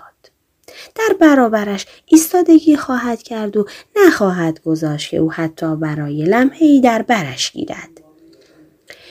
چشمان بهروز خانم همه این مطالب را با سراحت به او می گفت. جعفر به یاد آورد. زنان ایرانی را. زنان جنگاوری که در میدان نبرد همچون مردان می جنگیدند. شمشیر می‌زدند و دفاع می‌کردند و حریفان را به خاک و خون میکشیدند. جعفر نزد خود اندیشید. شاید این زن هم به سان زنانی باشد که من در میدان نبرد دیدهام من به امید دستیابی به زنی پا به درون هجله گذاشته ام. اما با ماده شیری روبرو شده ام. هیچ بعید نیست به روز وانچه که می‌گوید عمل کند. مرا با خفت و خاری از آغوش خود براند. با دستان ظریفش در این حال نیرومندش مرا بر زمین بکوبد. دستیابی به این زن با زور میسر نیست. در اینجا تدبیر کار سازتر است تا زورمندی. چنین اندیشه ای بر استراب جعفر می افسود. بیشتر نگران و بیمناکش می کرد. در آن لحظات جعفر آرزو می کرد کاش از نخستین لحظه تولدش نابینا بود تا چشمش به زنی چون بهروزه نمی افتاد. تا چشمش حسرت را به دلش راه نمی‌داد و عقلش را از کار نمی انداخت. هر نگاهی که مرد به بهروزه می انداخت دامنه حسرتش را افسونتر می ساخت. جعفر خود را با واقعیتی تلخ مواجه می دید. اما حالت گرسنه ای را داشت که او را کنار سفره رنگین و اشتها انگیز بنشاندند. ولی به او رخصت این را ندهند که حتی لقمه ای به دهان برد. جعفر در آن لحظات به خوبی دریافت که روزهای سختی را در پیش دارد و شبهای سختتری. چرا که او میبایست روزها از حقارتی که شبها می‌دید رنج می‌کشید و شبها میبایست با حسرت و دریغ کلنجار می‌رفت. حسرت به دست آوردن زنی که تمام مردم کشور عثمانی او را همسرش می‌دانستند. ای بسا که مردها به ویژه مردانی که او را می شناختند به او به خاطر داشتن همسری به این زیبایی و رعنایی قبطه می خوردند. در حالی که او را از عشق زن هیچ نصیبی نبود. جعفر از این اندیشه ها به جان آمد. از این رو لب به سخن گشود. من به خودم سعادت را نوید می دادم. اما اینک به نکبت گرفتار آمده ام. خودت را ملامت کن جعفر. این زندگی نکبتی را خودت خواهان بودی. بار دیگر می‌گویم اگر آن روز پا بر روی حق نمیگذاشتی این زندگی نکبتی سهم تو نمی‌شد جعفر اندکی تحمل به خرج داد لختی اندیشید و آنگاه گفت هیچ کس باور نخواهد کرد که من شبها را با تو بگذرانم بیان که بتوانم حتی دستانت را در دست گیرم یا نوازشت کنم مرا به باور مردم چه کار جعفر تو بهتر از هر کس میدانی که من زنی آزاد نیستم و شوهر دارم. مرا به تو نبخشیده اند تا خوشنودت سازند بلکه این کارها را انجام دادند تا ناجوان مردانه به شوهرم خنجر زنند. اگر من اکنون اسمن همسر تویم به خاطر علاقه و محبت سلطان سلیم نسبت به تو نیست بلکه به خاطر آزار شاه اسماعیل است. مطمئن باش تا وقتی که شاه اسماعیل طلاقم نگوید و یا او تن به مرگ نسپرد تو را بر من اختیاری نیست. یعنی اگر او از تو دست بدارد مرا به وسالت امیدی هست؟ بهروز خانم قاطعانه پاسخ داد. در آن صورت البته اگر شر ازدواج اگر شر ازدواج ما را تصویب کند مانند یک زن که برای خورسندی همسرش میکوشد برای سعادتت کمر برخواهم بست و هر کاری که خوشنونت سازد انجام خواهم داد. با این گفتت آرزویی را در دلم می پرورانی. چه آرزویی؟ آرزوی اینکه شاه اسماعیل را عمر به سرایت آرزوی اینکه او هم امشب زندگی را بدرود گوید تا این مانع از سر راه برداشته شود. بهروز خندید. عمر هر انسانی در دست خداست. آرزوی مرگ مسلمانی را داشتن بزرگوارانه نیست بیشرمانه است. باید راهی دیگر جست. باید کاری کرد که شاه اسماعیل آزادم سازد. مگر چنین راهی وجود دارد. آری اما از من مخواه. هم امشب همه چیز را با تو در میان بگذارم. دیرگاه است. بهتر است امشب را استراحت کنیم مطمئن باش در موقعیتی مناسب. آن راه را به تو خواهم نمایاند. راهی که چندان سهل نیست اما می توان به آن امید بست. جعفر تبسمی به لب آورد. اگر جای امیدواری باشد مطمئن باش تن به دشوارترین کارها خواهم داد. در هر صورت اینک باید بیاسایم. تو خیشتندار باش. تا در موقعیتی مناسب آن راه را به تو بنمایانم. مرد که ساعتها در استراب و دلهوره به سر برده بود. ساعتها تحقیر دیده و سخنان درو شنیده بود. بهروزه را تنها گذاشت.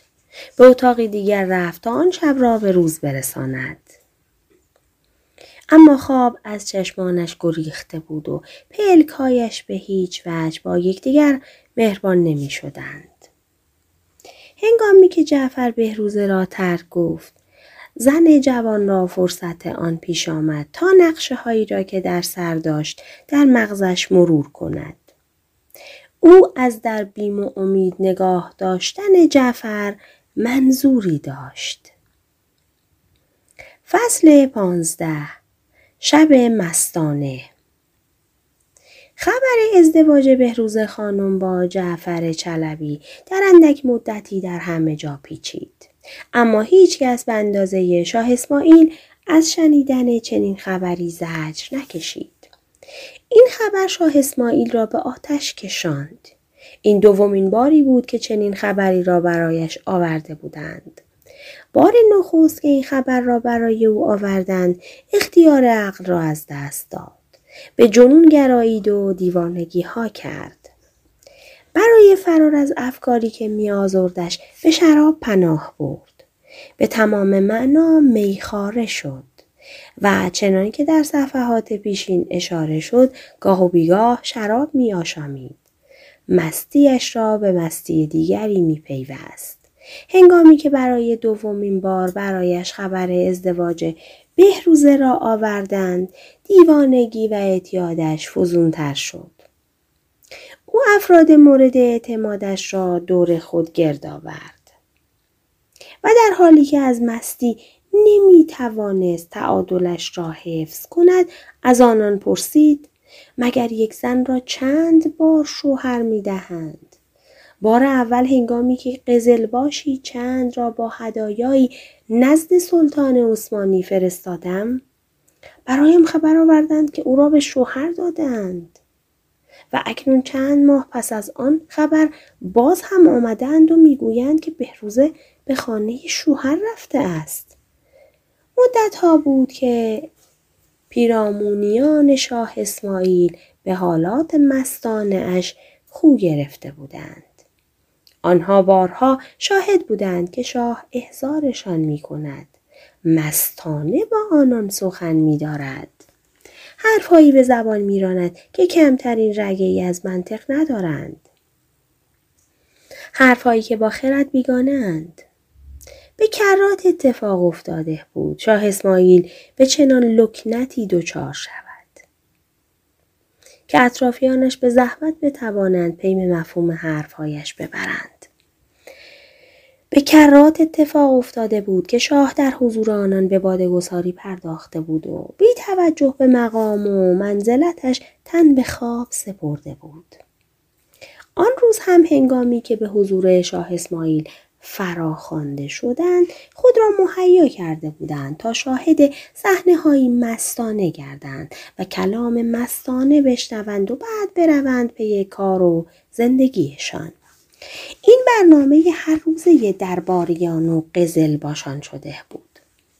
اما در آن روز شاه اسماعیل حالی دیگرگونه داشت. مستر از روزهای دیگر بود و در ضمن خشمناکتر از همیشه. در لحنش خشونت با صلابت هرچه تمامتر ابراز وجود می کرد. صدایش خوفانگیز شده بود. انگار دنبال بهانه ای می گشت تا دستوری صادر کند. دستوری خونبار. انگار می‌خواست دلیلی بیابد مستمسکی پیدا کند و توسط آن خشمش را فرو نشاند همین عوامل موجب شده بود تا قزلباشان و دیگر معتمدان شاه اسماعیل مهر خموشی بر لبانشان بزنند. شاه صفوی وقتی که با سکوت پیرامونی پیرامونش را با سکوت پیرامونش مواجه شد دیگر بار پرسش خود را تکرار کرد. اگر یک زن چند بار شوهر می کند؟ این سوال تنها یک پرسش ساده نبود. پرسشی نبود که بشود بی جوابش گذاشت. به همین جهت یکی از قزل باشان در مقام پاسخگویی برآمد. آن باری که برای مرشد خبر ازدواج خانم را آوردند دروغ بود. اصلا ازدواجی در کار نبود و سلطان سلیم می‌خواست با پخش چنین خبر دروغی مرشد کامل را دچار عذاب سازد. شاه اسماعیل او را نگریست. در نگاهش استفهام وجود داشت. چه گفتی؟ بار اول ازدواجی در کار نبوده است؟ آری بهروز خانم چند روزی پیش به عقد جعفر چلبی درآمدند. گفتی جعفر چلبی؟ این نام برایم آشنا می نماید. همان قزل باش ادامه داد. او قاضی اسکر کشور عثمانی است. همون چنین حکمی را درباره بهروز خانم صادر کرده است. چه حکمی؟ منظورت چیست؟ جعفر چلبی ازدواج با بهروز خانم را مجاز شمرده و سلطان عثمانی بیدرنگ دستور داده است تا خود او با بانو ازدواج کند. شاه اسماعیل پیش از آنکه این گفتگو را پیگیرد جامی شراب را به لب برد آن را لا جرعه آشامید. آنگاه پرسید مگر عثمانی ها نمی‌دانند ازدواج با زن شوهردار جایز نیست؟ آنان به خوبی به این مسئله واقفند با این وجود چنین کرده اند. اما مرشد کامل دل قوی دارد. دل قوی دارم که چه شود؟ بانو هیچگاه نخواهد گذاشت غیر از مرشد کامل کسی به او نزدیک شود.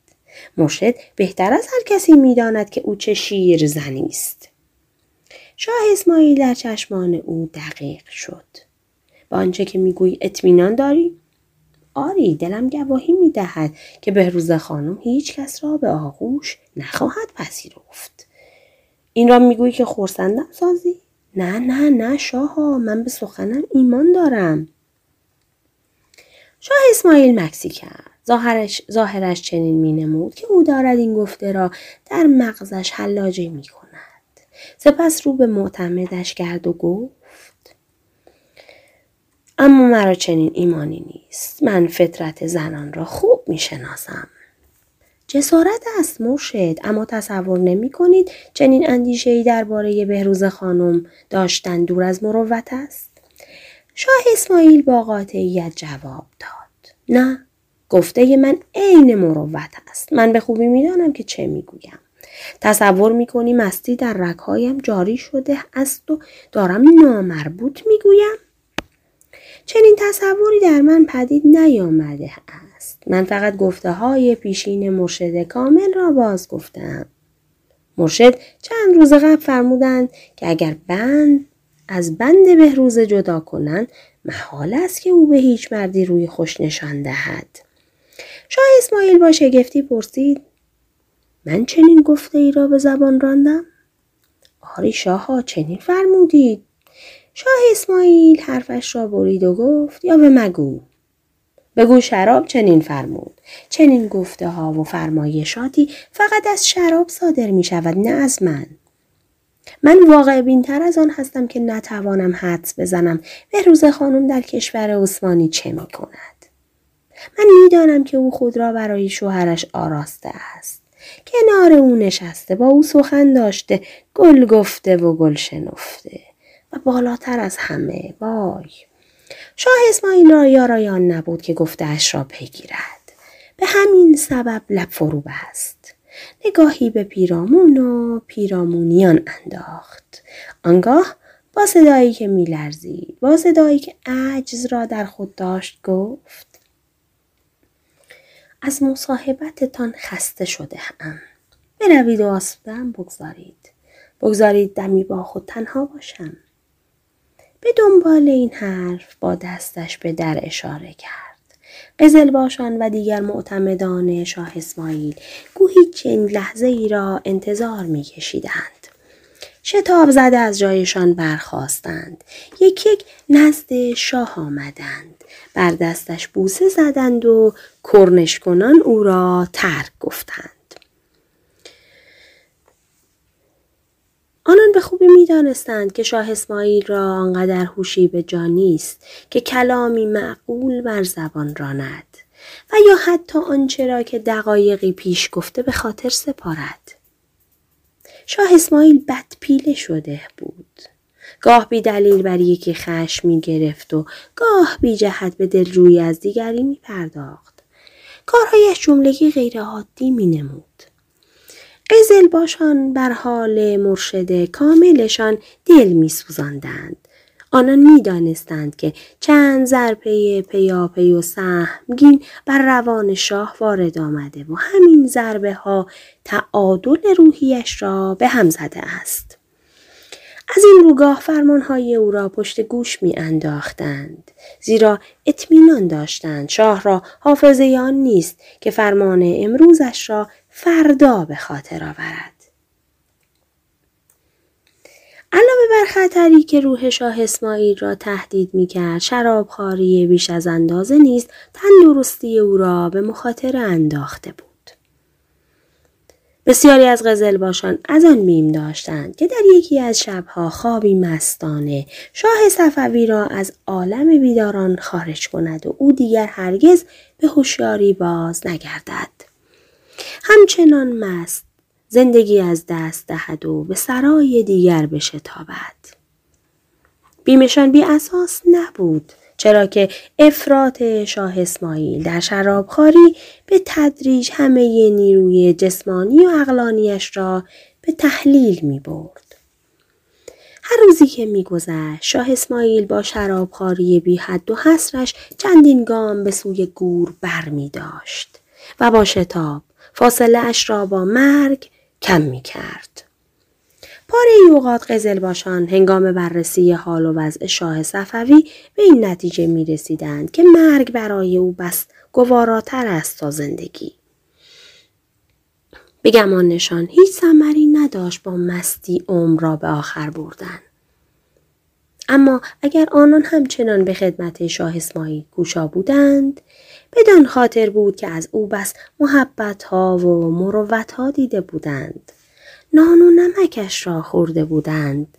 در میدانها دوش به دوش او جنگیده بودند و بالاتر از همه می‌دانستند ضربات روحی موجب شده اند. اعتدال از زندگی او رخت بربندد. در تاریخ به کرات اتفاق افتاده است که سلسله ای با پایمردی مبارزی از جان گذشته اساس گرفته. اما به تدریج جانشینان همان مرد مبارز دلبسته فساد گردیدند و عوامل سقوط سلسلهشان را فراهم آورده اند. تاریخ ایران کمتر به یاد دارد که بانی یک سلسله در آغاز کارش زندگیش را با فساد پیوند دهد و با دستان خود سلسله ای را که پایه گذاشته است به پریشانی و انقراض بکشاند. شگفت اینجاست که سلسله صفویه با آنکه از همان ابتدا به روی فساد آغوش گشود باز هم مدتی دوام آورد و به عنوان یکی از سلسله های معتبر ایران به آوازه دست یافت.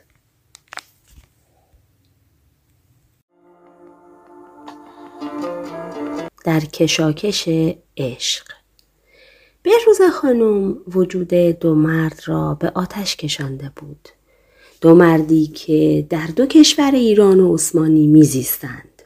دو مردی که فرسنگ ها با هم فاصله داشتند. یکی از این مردان از درد فراغش میسوخت و دیگری از بیمهری ها و بی هایش میگداخت. یکی زندگی را به کام خود تلخ می ساخت و دیگری آرزو می کرد تا روزهای تلخ زندگیش را پایانی باشد و پس از آن شادکامی و سعادت را نوبت رسد. هر دو مرد ماها در چنگال غمی گرفتار آمده بودند که روز به روز و لحظه به لحظه کهنه تر و دردناکتر می شد. این دو مرد عنوان شوهر بهروز خانم را به خود اختصاص داده بودند. یکی شوهر اختیاری بهروزه بود و دیگری شوهر اجباریش. یکی شرعا مالک او محسوب می شد و دیگری با نیرنگ در زندگی زن جوان پاک گشوده بود. جعفر چربی امیدوار بود که بالاخره تبسمی مهربانانه بر لبان بهروزه ببیند. او انتظار داشت که زن زیبا او را به زیافت اندامش فراخواند و آغوش پرمهرش را به روی او بگشاید. همین امید همین انتظار جعفر را بران می داشت که به فردایش دل ببندد. امیدوار باشد که سرانجام زن جوان را تصاحب خواهد کرد. روزها کار جعفر کشتن زمان بود. او می‌خواست زمان با سرعت هرچه تمامتر بگذرد و لحظه ای فرا رسد که بهروزه به او بگوید جعفر اینک هنگام آن رسیده است که من بتوانم وظایف همسریم را انجام دهم. برایت به معنای واقعی زن باشم و زندگیت را از شادی و سرور آکنده کنم. انتظار جعفر داشت به درازا می‌کشید بیان که کمترین نشانه ای از مهر و محبت در وجود زن بیابد. اما جعفر چنین کلامی را از زبان بهروزه نشنید. سرانجام از درد گرانبار انتظار به جان آمد و در یکی از شبها به سوی زن شتافت و گفت بهروز خانم اگر یادت باشد گفتی راهی هست که من و تو رسما با یکدیگر زن و شوهر شویم. گفتی می توانم به وسالت امید بندم. ولی یک مدتی میگذرد و آن راه را به من ننمایانده ای هر شب که نزدت میآیم فقط چند کلمه به زبان میآوری. خارم میداری و بعد مرا چاره نیست. به جز اینکه به اتاقی دیگر روم و شب را با خیالت به صبح رسانم. باور کن بیش از این مرا طاقت صبوری نمانده است. بهروز ناخداگاه از اینکه مردی را رویاروی خود می‌دید که مقام و منزلتش را زیر پا نهاده بود. غرور و عزت نفسش را نادیده انگاشته بود. نزد خود احساس سربلندی می‌کرد. او لذت می برد که یکی از دشمنان ایران را بدان پای زبون کرده است. آن هم نه یک دشمن عادی بلکه دشمنی که چشم در ناموس او داشت. او لذت می برد از اینکه دست و پای شیری را شکسته و او را مبدل به حیوانی کرده است که هیچ کاری از او بر نمی آید به جز حسرت کشیدن و به جز پناه بردن به افکاری دور و دراز و بی نتیجه. بهروز نگاهی به جعفر انداخت و گفت مطمئن نیستم که تو آمادگی لازم را داشته باشی. مطمئن نیستم تو را طاقت آن باشد که بتوانی راهی که پیشنهاد می کنم را بپذیری. جعفر بیتابانه گفت بیش از این در انتظارم مگذار. آن راه را بر من بنما.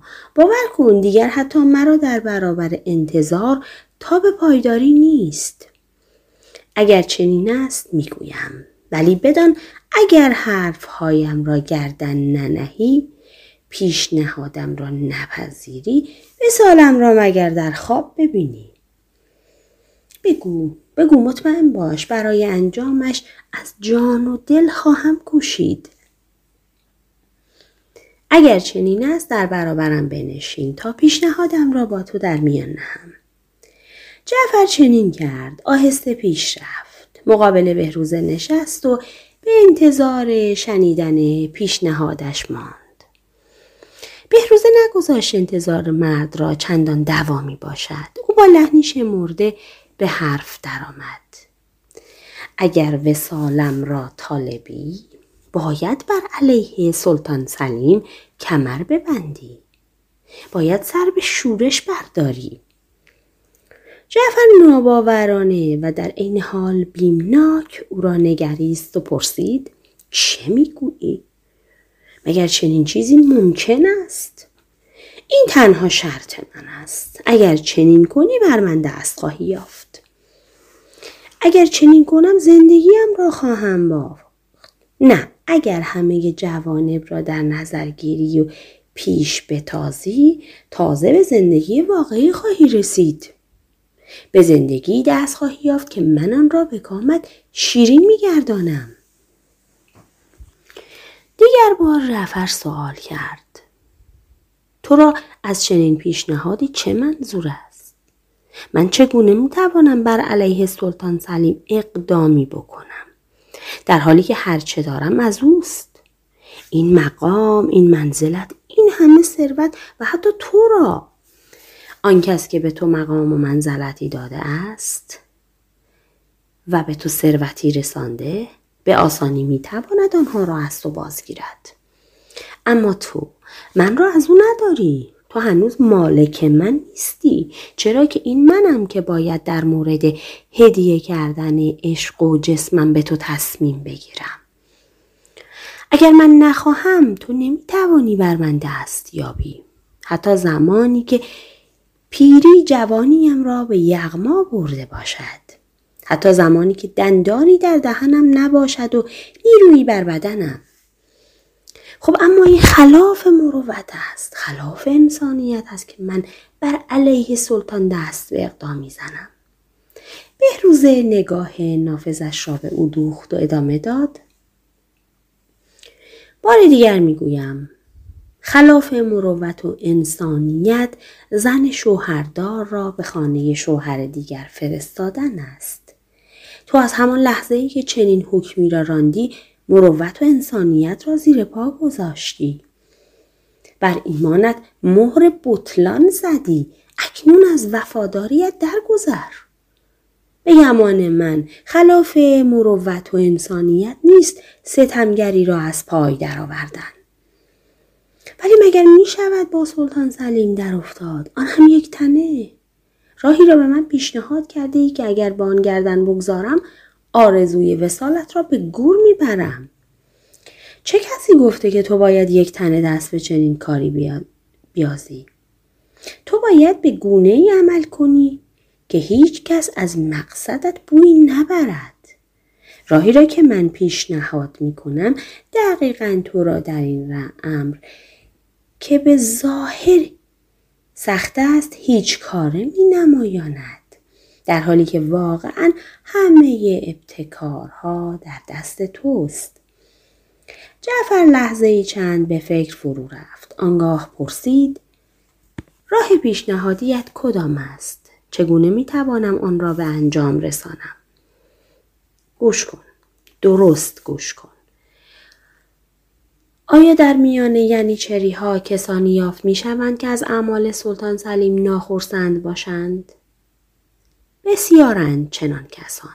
بارها سلطان عوامری صادر کرده است که کمترین اثری از انصاف در خود نداشته.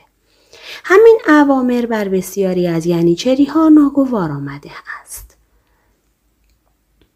بسیار خوب از همین افراد بهره برگیر ستمگری های سلطان را بر آنان یادآور شد آنان را برانگیز تا سر از اطاعت بپیچند اگر در چنین کاری موفق شوی نه تنها مرا به دست خواهی آورد بلکه خدمتی هم برای مردم کشورت انجام خواهی داد.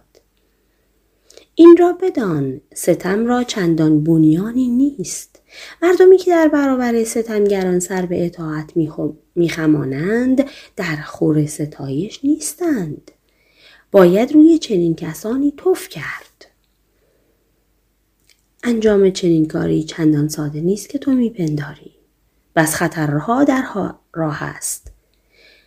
بهروز حرفش را قطع کرد و گفت من نگفتم این کار سهل است. این کار مخاطر آمیز است اما در هر حال شدنی است. وظیفه تو این است که ناراضیان را برانگیزانی. باید هر روز شمه از ظلم های بیکران سلطان را در گوششان فراخوانی. با سخنانت بذر کینه ای که در دلشان نشسته به سمر برسانی. یعنی ها آماده اشتعالند. زودتر از آنی که تصور می کنی به خروش در خواهند آمد و برای واژگونی سلطان سلیم به پا خواهند خواست. تو برای وسالت سنگین ترین بها را قائل شده ای و دشوارترین کار را به من محول داشته ای. چاره ای جز این نیست جعفر. میدانی چرا؟ نه نمی‌دانم. برای اینکه وقتی سلطان را واژگون کردی وقتی که او را از عریکه قدرت به زیر کشاندی من می توانم خدماتت را برای شاه اسماعیل برشمرم. و به او بگویم این جعفر بود که دشمنت را از میدان بدر کرد. این جعفر بود که او را به دیار مرگ فرستاد. و این جعفر بود که مرا چون امانتی گرامی داشت. با این حرفها رامش خواهم کرد و از او خواهم خواست از من چشم بپوشد. طلاقم گوید تا هیچ مانعی فرا راه سعادتمان نباشد. جعفر ناباورانه پرسید اگر همه این کارها را به انجام رساندم اگر سلطان را از تخت به زیر کشاندم و تو به پیمانت عمل نکردی چه؟ بهروزه به ظاهر زن است به ظاهر از ظرافت زنانه برخوردار است فراموش مکن زنان ایرانی چیزی از مردان کم ندارند از این رو من مردانه به تو عهد می سپارم که به پیمانم عمل خواهم کرد. بار دیگر رفر ناباوریش را ابراز داشت. گیرم تو چنین کردی؟ این یک روی قضیه است. اگر شاه اسماعیل از تو دست بر ندارد چه؟ اگر طلاقت ندهد چه؟ همگان می‌دانند شاه اسماعیل مرا بسیار خواهان است. اما مسلما آب و خاکش را بیشتر از من می‌خواهد. او اگر مرا در اختیار نداشته باشد می‌تواند تاب بیاورد. ولی اگر ایران گزندی ببیند طاقتش به سر خواهد رفت. اگر گهگاه خبر می رسد که شاه اسماعیل به شراب پناه برده است بیشتر به خاطر ایران است و شکست در جنگ. اگر تو چنین خدمتی را به انجام برسانی نه تنها او از من در میگذرد نه تنها می‌گذارد مرا به خود اختصاص دهی بلکه تعدادی سیه چشمان بلند گیسوی ایرانی را هم به تو هدیه خواهد کرد. جعفر نگذاشت کلام بهروز خانم به آخر برسد. این چه حرفی است بهروزه من تو را می‌خواهم فقط تو را و این نخستین باری بود که جعفر چنین صمیمانه و دوستانه بهروز خانم را طرف خطاب قرار می‌داد. فصل 17 توطعه گری ها به گواه تاریخ سلطان سلیم سنگدلی را به نهایت رسانده بود. او هر چندگاه اوامری را صادر می کرد که در آنها هیچ نشانه ای از انصاف و مروت وجود نداشت. سلطان عثمانی به کمترین بهانه مردم را به دشخیمان می سپرد تا سر از تنشان جدا سازند. خود او نیز پاره اوقات پا به پای جلادان پیش می رفت. و از کسانی که نسبت به آنان خشم در وجود داشت و کینه در دل انتقام می کشید. یعنی با دستان خود به زندگیشان پایان می‌داد. جنایت در واقع مسکنی بود بر جنون آدمکشی سلطان سلیم. پیرامونیانش برای آنکه به رایگان زندگی نبازند احتیاط را پیشه کرده بودند و میکوشیدند مبادا کلامی بر زبان آورند یا مرتکب کاری شوند که سلطان را خوش نیاید آنان واهمه داشتند که اگر چنین کلامی را ابراز دارند یا چنین کارهایی را به انجام رسانند به شدیدترین مجازات ها محکوم کردند. شیوه ای که سلطان سلیم برای ادامه سلطنتش در پیش گرفته بود خفقانی همه گیر را بر کشور عثمانی تحمیل کرده بود. تجربه بارها به اثبات رسانده است که مردم هر کشوری برای مدتی می توانند چنین خفقانی را بر خود هموار سازند و لب به اعتراض نگشایند. در پی این تحمل کردن ها بی تفاوتی از راه می رسد و این خطرناکترین مسئله اجتماعی است. زیرا در مردمی که کینه در دل دارند و بل اجبار بی تفاوتی را گردن نهادند استعدادی نهانی پرورش مییابد. استعداد به تب و تاب افتادن به جوش و خروش افتادن. در این مرحله مردم به آتشی میمانند که در زیر خاکستر نهفته است. کافیست عامل یا عواملی دست به کار شوند تا این آتش تأثیر پذیرد. شعله بکشد بسوزد و بسوزاند عثمانیان در زمان سلطان سلیم در انتظار چنین انگیزه هایی بودند تا دست به اقدامات جدی بزنند و اعتراضاتی را که سالیان سال در دلشان زندانی بود سردند. زمینه برای ابراز مخالفت ها آغاز شده و اگر این مخالفت ها با برنامه ریزی صحیح پی گرفته می‌شد بی تردید دگرگونی های اساسی در تاریخ کشور عثمانی پدید می آمد. یعنی چری ها بارها سر به مخالفت برداشته بودند. بارها از انجام فرمانهای سلطان سلیم سر باز زده بودند. اما این مخالفت ها به طور پراکنده ظهور می کردند. ابتدا گروهی سر به تقیان بر می داشتند اما پس از شناخته شدن عوامل اصلی تقیان و اعدام شدنشان برای مدتی کس یا کسانی را یارای آن نبود که دست به مخالفت بزنند. به همین جهت این شورش های گاه گاهی قابل مهار بودند. سلطان سلیم پس از کشف هر یک از این تقیان ها و مجازات عاملان اصلی بر شدت استبدادش می افزود و به خفقان موجود در کشور عثمانی بیشتر دامن می زد. ولی از هنگامی که سلطان سلیم مقدمات جنگ چالدوران را فراهم آورده و سپاهش را بل اجبار راهی یک سفر جنگی دراز مدت کرده بود. مخالفت ها به تدریج فاصلهشان را از هم از دست دادند. هنوز سلطان عثمانی نتوانسته بود شورشی را کاملا به آرامش بکشاند. البته این شورش ها سازماندهی نشده بودند و به همین جهت خیلی زود از نفس می افتادند. در این مدت دو شورش جدیتر از سایر شورش ها خود را مطرح کردند. یکی در تبریز و دیگری در آماسیه. از نظر سازماندهی و برنامه ریزی شورش یعنی ها در آماسیه بس جدیتر و خطرناکتر از شورش تبریز بود. این شورش هنگامی روی داد که از ازدواج جعفر چلبی و بهروز خانم حدوداً دو ماه میگذشت. شورش اخیر نیز عملا ناموفق از کار درآمد. سلطان عاملان این شورش را شناسایی کرد و دریافت که احمد پاشا اغلی صدر اعظم سابقش در آن دست داشته.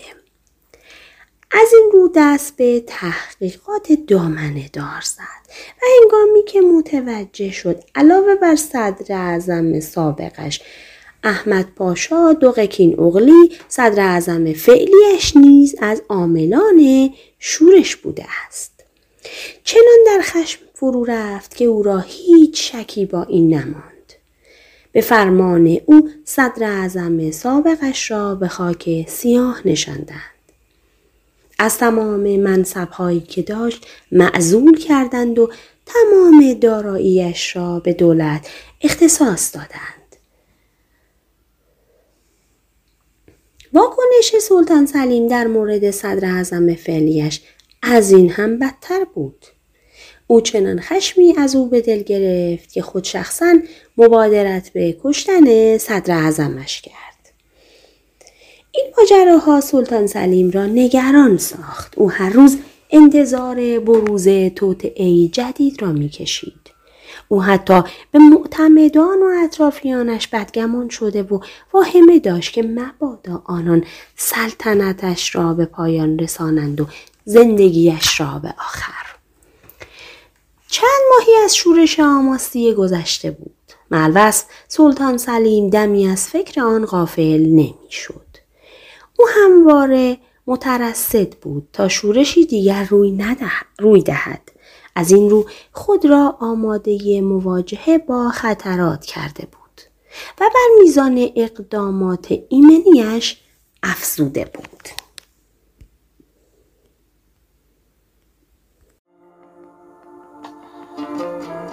با اینکه دو تن از بانیان اصلی شورش به مجازات رسیده بودند و با آنکه اوضاع کشور عثمانی به ظاهر آرام می نمود سلطان سلیم نمی توانست با آسودگی خاطر به سلطنتش ادامه دهد. او مدت ها اندیشید تا تدبیری به کار برد و دیگر عوامل شورش آماسیه را بشناسد.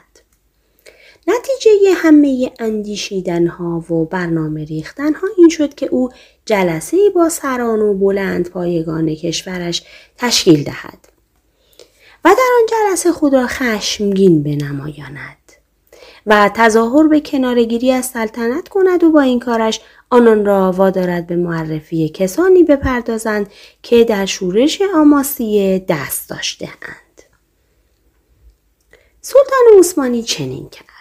در آن جلسه ابتدا از خدماتش سخن راند. افتخاراتی که برای کشور عثمانی برمغان آورده بود. و سپس اظهار داشت هیچ تمایلی به ادامه سلطنت ندارد زیرا پیرامونیانش با او یک دل نیستند و او را در جریان وقایع نمی‌گذارند. سران و مقامات عثمانی با یکدیگر خصومت ها و اختلاف ها داشتند. آن جلسه موجب شد تا خصومت ها و اختلافات امکان ابراز وجود یابند و آنان دست به تصفیه حساب های شخصی بزنند و اقدام معرفی عاملان اصلی شورش آماسیه کنند. سلطان سلیم وقتی که دریافت اسکندر پاشا فرمانده سپاه ینیچری و بالی میز و اغلو عثمان نایب او در این شورش دست داشته اند به شدت تکان خورد. اما هنگامی که شنید جعفر چلبی نیز با آن دو هم دست بوده کینه و خشمی شدید او را در خود فرو برد. او نمی توانست همدستی جعفر چلبی را با شورشیان باور دارد. زیرا خوب به خاطر داشت که جعفر در تمام مدت جنگ چالدوران از جمله کسانی بود که یعنی ها را به آرامش دعوت می کرد. آنان را به اطاعت از اوامر سلطان فرا می و از آنان می‌خواست دست به کارهایی نزنند که خلالی در اتحاد سپاهیان عثمانی پدید آورد و حاصلش تفرقه باشد. سلطان سلیم ناباوریش را بر زبان آورد. این غیر ممکن است. جعفر هیچگاه دست به چنین کاری نمی‌زند. ولی به او اطمینان دادند که همدستی جعفر چلبی با شورشیان واقعیت دارد. سران کشور عثمانی برای آنکه سلطان حرفشان را بپذیرد گفتهشان را با قید سوگند معکد ساختند. سلطان سلیم پس از شنیدن چنین حرفی در فکر فرو رفت. مدتی سکوت بر آن جلسه سایه گسترد. به ناگاه سلطان عثمانی به حرف درآمد. یافتم. علت این خیانت را یافتم. یکی از حاضران پرسید جناب سلطان انگیزه این توطعه را چه می‌دانید؟ سلطان سلیم پاسخ داد در بهروز خانم. او جعفر را فریفته است. او جعفر را به این کار واداشته. این زن برای بیوه ماندن مناسب تر است تا برای شوهر داشتن. داغ جعفر را هم بر دلش خواهم گذاشت. همان گونه که دلش را از غم از دست دادن شاه اسماعیل انباشتم فصل هجده. عاشقی بر فراز دار. به مجازات رساندن و اعدام فرمانده سپاه یعنی چری ها و معاونش آسان بود. سلطان سلیم می توانست با صدور دستوری آنان را به کشتن دهد. اما تا آن زمان در کشور عثمانی هیچ سلطانی که از عالمان دین را به دار نیاویخته بود. سلطان عثمانی از این بیمناک بود که با اعدام جعفر چلبی به یک بار آرامش از کشورش رخت بربندد و پای به گریز بگذارد. از سوی دیگر او می ترسید با انجام چنین کاری اعتبارش را از دست بدهد و بدنام شود. به عنوان یکی از دشمنان دین معرفی شود. سلطان عثمانی همه اینها را می‌دانست. با این وجود سنگدلیش به او اجازه نمی‌داد تا از خطای جعفر چلبی درگذرد. از گناهش چشم فرو پوشد و او را به حال خود بگذارد. خشم سلطان سلیم فقط گاهی تسکین میافت که او جعفر را بر فراز دار می‌دید. به همین خاطر سلطان عثمانی روزها و شبهای بسیاری را به تفکر پرداخت. او می‌خواست راهی بیابد برای کشیدن انتقام از جعفر چلبی. سرانجام او از اندیشه هایش نتیجه گرفت. سلطان سلیم بار دیگر جلسه با حضور سران و بلند پایگان عثمانی ترتیب داد. جلسه ای که در آن جعفر هم حضور داشت. در آن جلسه سلطان بس محبت ها نسبت به جعفر چلبی به خرج داد. از خدماتش گفت. صفات و محاسنش را یک به یک برشمرد. آنها را ستود. کوشید تا رفتارش با جعفر صمیمانه تر و دوستانه تر از همیشه باشد. سلطان سلیم جعفر را کنار خود نشانده بود و هر چندگاه مسئله ای را عنوان می کرد.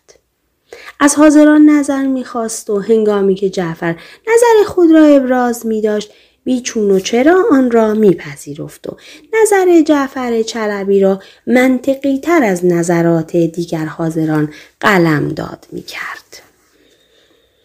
تا آن زمان جعفر چلبی چنان محبت و صمیمیتی را از سلطان ندیده بود.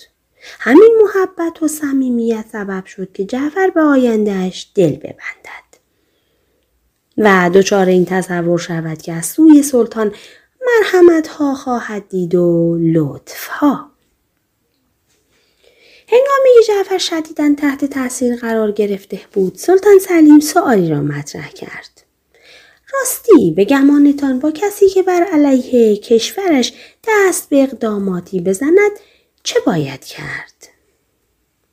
هر یک از حاضران نظری در این باره دادند. تا اینکه جعفر را نوبت رسید و جعفر در حالی که سعی کرد همه فساحت و بلاغت کلامش را به کار گیرد پاسخ داد.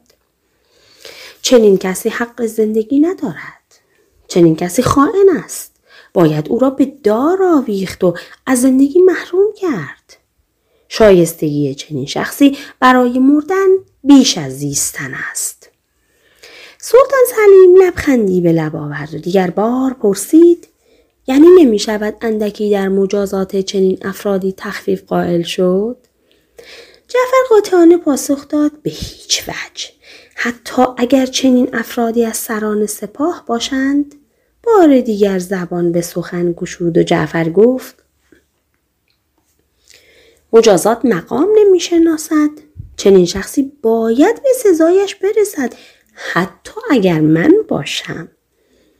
سلطان سلیم خنده شعف آمیزش را سر داد. جعفر تو به حرفهایت در این باره معتقدی؟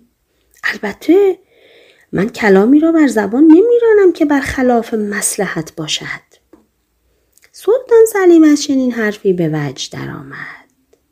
جعفر تو خود دستور قتلت را صادر کردی. این گفته جعفر را به شگفتی واداشت. منظور جناب سلطان از چنین فرمایشاتی چیست؟ مگر نگفتی خائنین را باید به سزا رساند؟ مگر مرگ را برای ایشان منصفانه نشمردی؟ خب یکی از خائنین تویی. در واقع سه خائن در این جلسه حضور دارند. فرمانده سپاه یعنی چری ها نائب او و تو.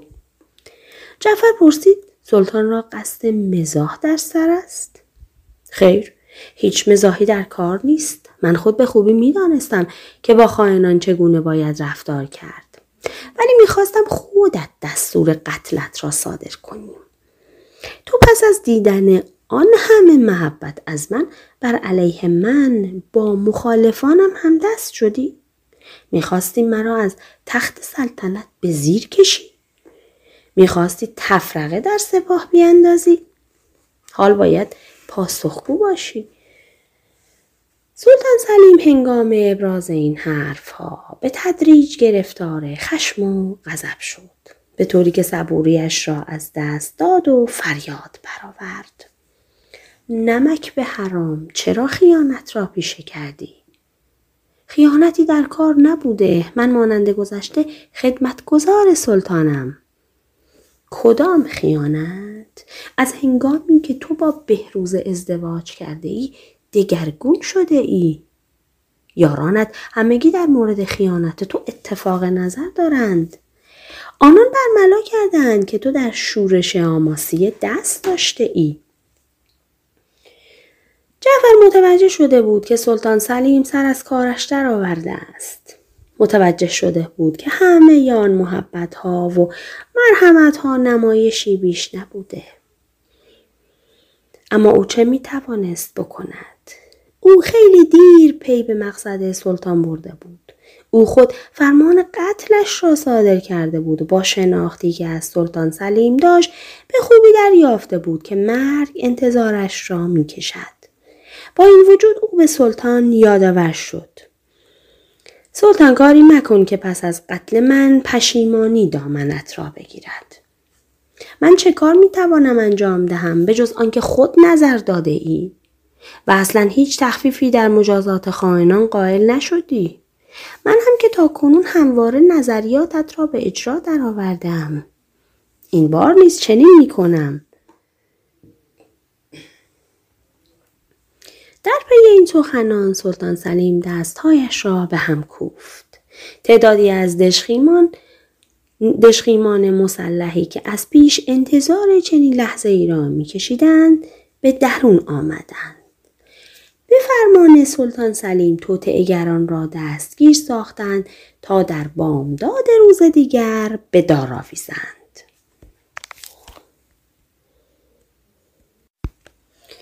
جارچیان خبر اعدام خائنین را به اطلاع عثمانی ها رسانده بودند. به همین جهت هنوز شب به طور کامل تن به روز نسپرده بود که عده بیشماری در میدان گرد آمده بودند تا به دار آویخته شدن آنان را شاهد گردند. ابتدا اسکندر پاشا را کنار چوبه دار آویختند. چشمان فرمانده یعنی ها هنگام مرگ زندگی را دریوزگی می کرد. او بارها به جایگاه سلطان سلیم و بلند پایگان عثمانی نظر دوخت. تا شاید سلطان به پاس سالها خدمت او از گناه گناهش درگذرد و تخفیفی در مجازاتش قائل شود. ولی سلطان سلیم سنگدلتر از آن بود. که کمترین تخفیفی را در مجازات اسکندر پاشا روا بدارد. حلقه تناب دار را دور گردن اسکندر پاشا انداختند. جلادان منتظر بودند تا دستور سلطان را بشنوند و آنگاه تناب را بکشند. سلطان سلیم در صدور این دستور شتابی به خرج نداد. گذاشت اسکندر پاشا در آخرین دقایق زندگیش طعم تلخ استراب را با تمامی وجود بچشد. جلادان در بلا تکلیفی به سر می بردند و مردم در انتظار.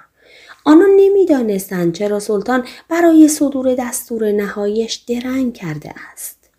مدتی این حالت بر فضای میدان حکم راند تا سرانجام سلطان سلیم دستش را به عنوان فرمان اعدام فرمانده یعنی چری ها بلند کرد. در پی این فرمان جلادان تناب را کشیدند. حلقه تنابی که دور گردن اسکندر پاشا قرار گرفته بود لحظه به لحظه تنگ تر شد. رنگ مجرم به تیرگی گرایید. کمانده بود از شدت فشار چشمهای اسکندر پاشا از چشمدانهایش بیرون زند. حلقه تناب چنان تنگ شد که راه را بر نفس فرمانده یعنی چری ها بست. معلوست جلادان دست از کار نکشیدند. آنان کارشان را تا جایی ادامه دادند که پیکر بیجان اسکندر پاشا به فراز دار رسید و در آنجا آونگ شد. بعد از فرمانده سپاهی یعنی ها نوبت به نایب او رسید. او را هم به میانه میدان آوردند و به سرنوشتی رساندند که قبلا اسکندر پاشا به آن رسیده بود. پس از آن دو قاعدتا میبایست جعفر چلبی را به میانه میدان می آوردند. مردم در انتظار تماشای مراسم اعدام این شخصیت دینی کشور بودند. اما پس از اعدام فرمانده سپاه ینیچری ها و نایب او جلادان دست از کار کشیدند. سلطان سلیم عزم مراجعت به کاخش کرد. در حالی که معتمدان و مقامات کشور عثمانی همراهیش می کردند. با بدار نیاویختن جعفر چلبی در میدان این تصور برای دی پدید آمد که سلطان عثمانی از او درگذشته است. حتی جعفر که خود با چشمانش اعدام دو تن از همدستانش را دیده بود نیز گرفتار چنین پنداری شد. اما تصور او مقروم به واقعیت نبود. زیرا هنگامی که اسکندر پاشا را به دار می آویختند یکی از رجال عثمانی نزد سلطان آمد و گفت جناب سلطان اگر جعفر را در این مکان به مجازات برسانیم ای بسا که احساسات این مردم تحریک شود. بر دارند که دست به اقدامات ناگواری بزنند. از این رو پیشنهاد می کنم جای دیگر را برای مجازات جعفر برگزینید. این پیشنهاد سلطان سلیم را به تفکر واداشت. او در قلبش به پیشنهاد دهنده حق داد. و در نتیجه حرفش را پذیرفت و مجازات جعفر را برای ساعتی چند به تعویق انداخت. در حیات مصفا و گسترده کاخ چوبه دار را استوار کردند تا زمین برای ادامه جعفر مساعد گردد.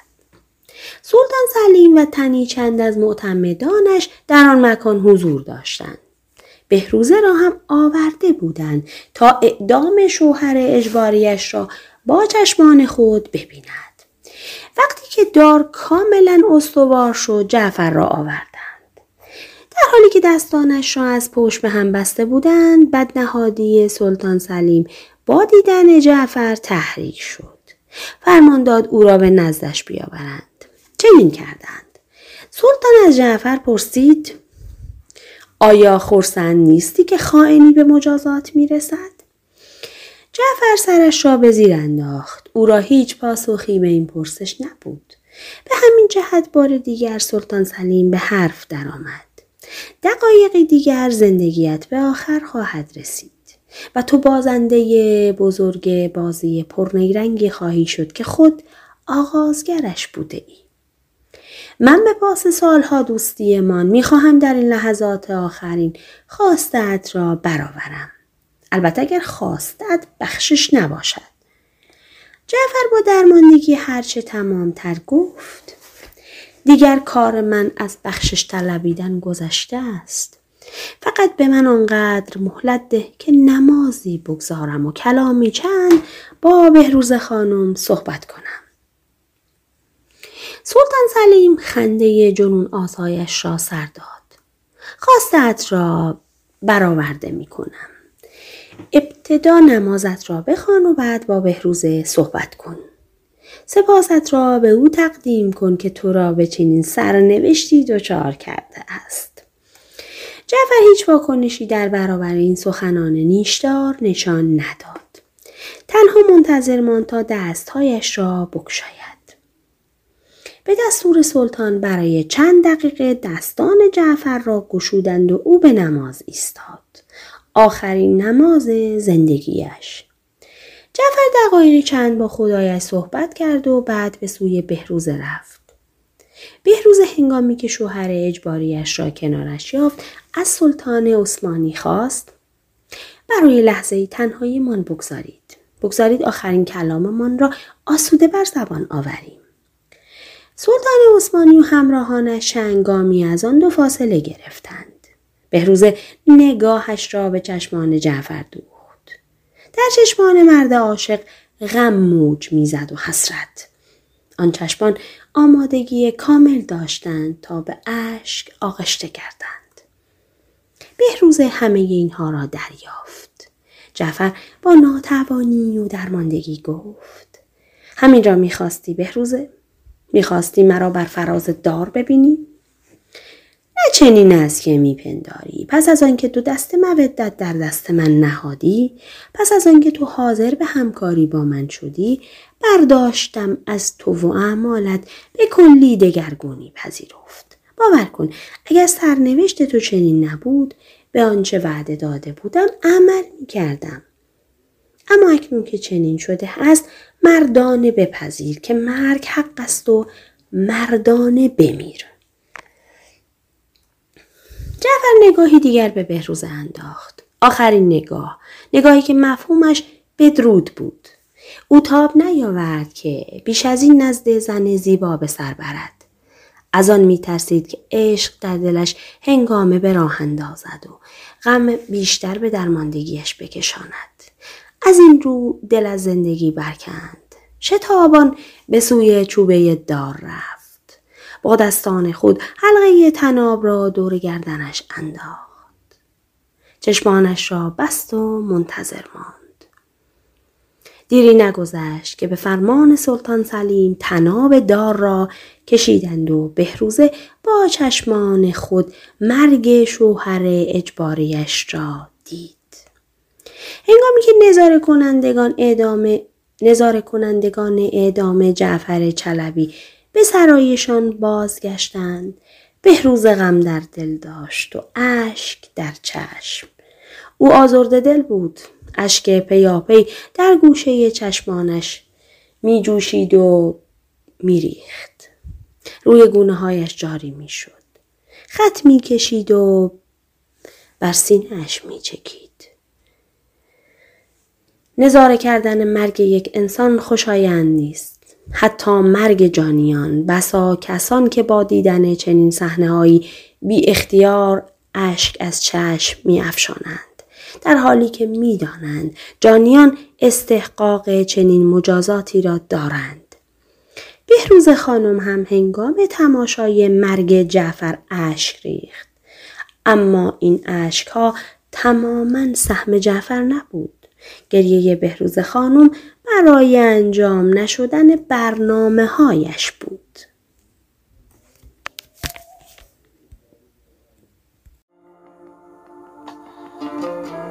فصل 19 زمان شکستن مرد روزگار بس بازی ها در سر دارد مردی را که می‌تواند ناجی مملکتی باشد و ملتی مردی را که می‌تواند با دشمنان ایران به ستیزد چنان زبون می سازد چنان زلیلش می گرداند که به انسانیت بدهکار می شود شاه اسماعیل چنین شده بود. از هنگامی که اعتیاد او را در خود گرفته بود هیچ نشانه ای از مردی و مردانگی در وجودش نمی‌شد یافت. او به جای آنکه بکوشد از شایستگی هایش بهره برگیرد مبدل به شخصیتی زیانمند شده بود. شخصیتی که بیش از همگان به خود آسیب میرساند. از سوی دیگر زنی که می توانست با وجودش گرما بخش زندگی مردی شود سعادت را به او هدیه کند و نور امید را در دلش بتاباند. در دیاری غریب به اسارت درآمده بود زنی که در آن آتش اشتیاق بازگشت به وطنش میگداخت زنی که در خیلی مردان بیشماری به سر می برد. با این همه ناموسش را گرامی می داشت و نمیگذاشت کمترین گرد ننگی بر آن بنشیند. زنی که او را به اجبار شوهر داده بودند اما او حتی در آن مرحله از زندگیش از خودش محافظت می کرد. تدبیرها به کار می برد تا برای شوهر واقعیش دست نخورده باقی بماند. و به نجابت مفهومی بس گسترده و والا دهد. مرد آزاد بود و زن گرفتار. مرد آزاد راه به اشتباه می‌رفت و زن گرفتار راه درست را میپویید. این دو در دو دنیای جداگانه به سر می بردند. یکی کمر به قلع و غمع هوشیاریش بسته بود و دیگری میکوشید تا هوشیاریش را از دست ندهد. یکی برای نابودی خیش تلاش می‌کرد و دیگری برای بازگشتن به وطن. یکی برای فراموش کردن اندوهایش به می پناه می برد و دیگری اندوه و درد را با تمامی ابعادش به جان می خرید تا شام تیر بختی زندگیش را به روزی فرخونده بیانجامد. شاه اسماعیل پس از جنگ چالدوران و شکستی که دیده بود به جای آنکه در فکر چاره باشد به جای آنکه بکوشد خود را مهیای جنگی دیگر سازد یا نیروی نظامی ایران را به درجه ای برساند که بتواند حجوم دشمنان را تاب آورد و با آنان بستیزد دست روی دست گذاشت و به تماشای انهدام تدریجی غرور و عزت نفسش نشست. او که زمانی برای ایران شمشیر می‌زد و برای دستیابی به افتخار و اقتدار بیشتر شمشیر را به کناری نهاد. او که شایستگی این را داشت که کماکان به عنوان یک ناجی مطرح باشد و بر علیه خیشتن خود بر علیه خیشتن قیام کرد. خود تیشه به دست گرفت و به ریشه زد. به شراب پناهنده شد و با این کارش نه تنها از واقعیات گریخت بلکه با خود نیز به جنگ پرداخت مستی شاه اسماعیل وقف پذیر نبود درنگ نمی شناخت. پس از جنگ چالدوران هیچ کس او را در حالتی عادی نیافته بود. پس از آن جنگ تمام مردی و مردانگی شاه اسماعیل در هم شکست. گویی زمانه تعهد داشت شخصیتی والا و رشید را به آدم محملی تبدیل سازد. رفته رفته عقل شاه صفوی رو به نقصان گذاشت. فراموشش شد که او سالها برای یک بارچگی ایران کوشیده است. فراموشش شد که او برای پایداری ایران جنگیده است. اصلا به کلی ایران را به باد نسیان سپرد. و پشت دیوار عشق بهروز سنگر گرفت. از قراین چنین برمی آمد که شاه اسماعیل دارد خودش را مجازات می کند. خودش را به خاطر از دست دادن بهروزه گناهکار می شمرد و برای آنکه خیشتن را سزا دهد به مشروب پناه برده است اعتیاد بدترین و زشترین انتقامی است که انسان از خود می ستاند. و شاه اسماعیل چنین شیوه ای را در پیش گرفته بود.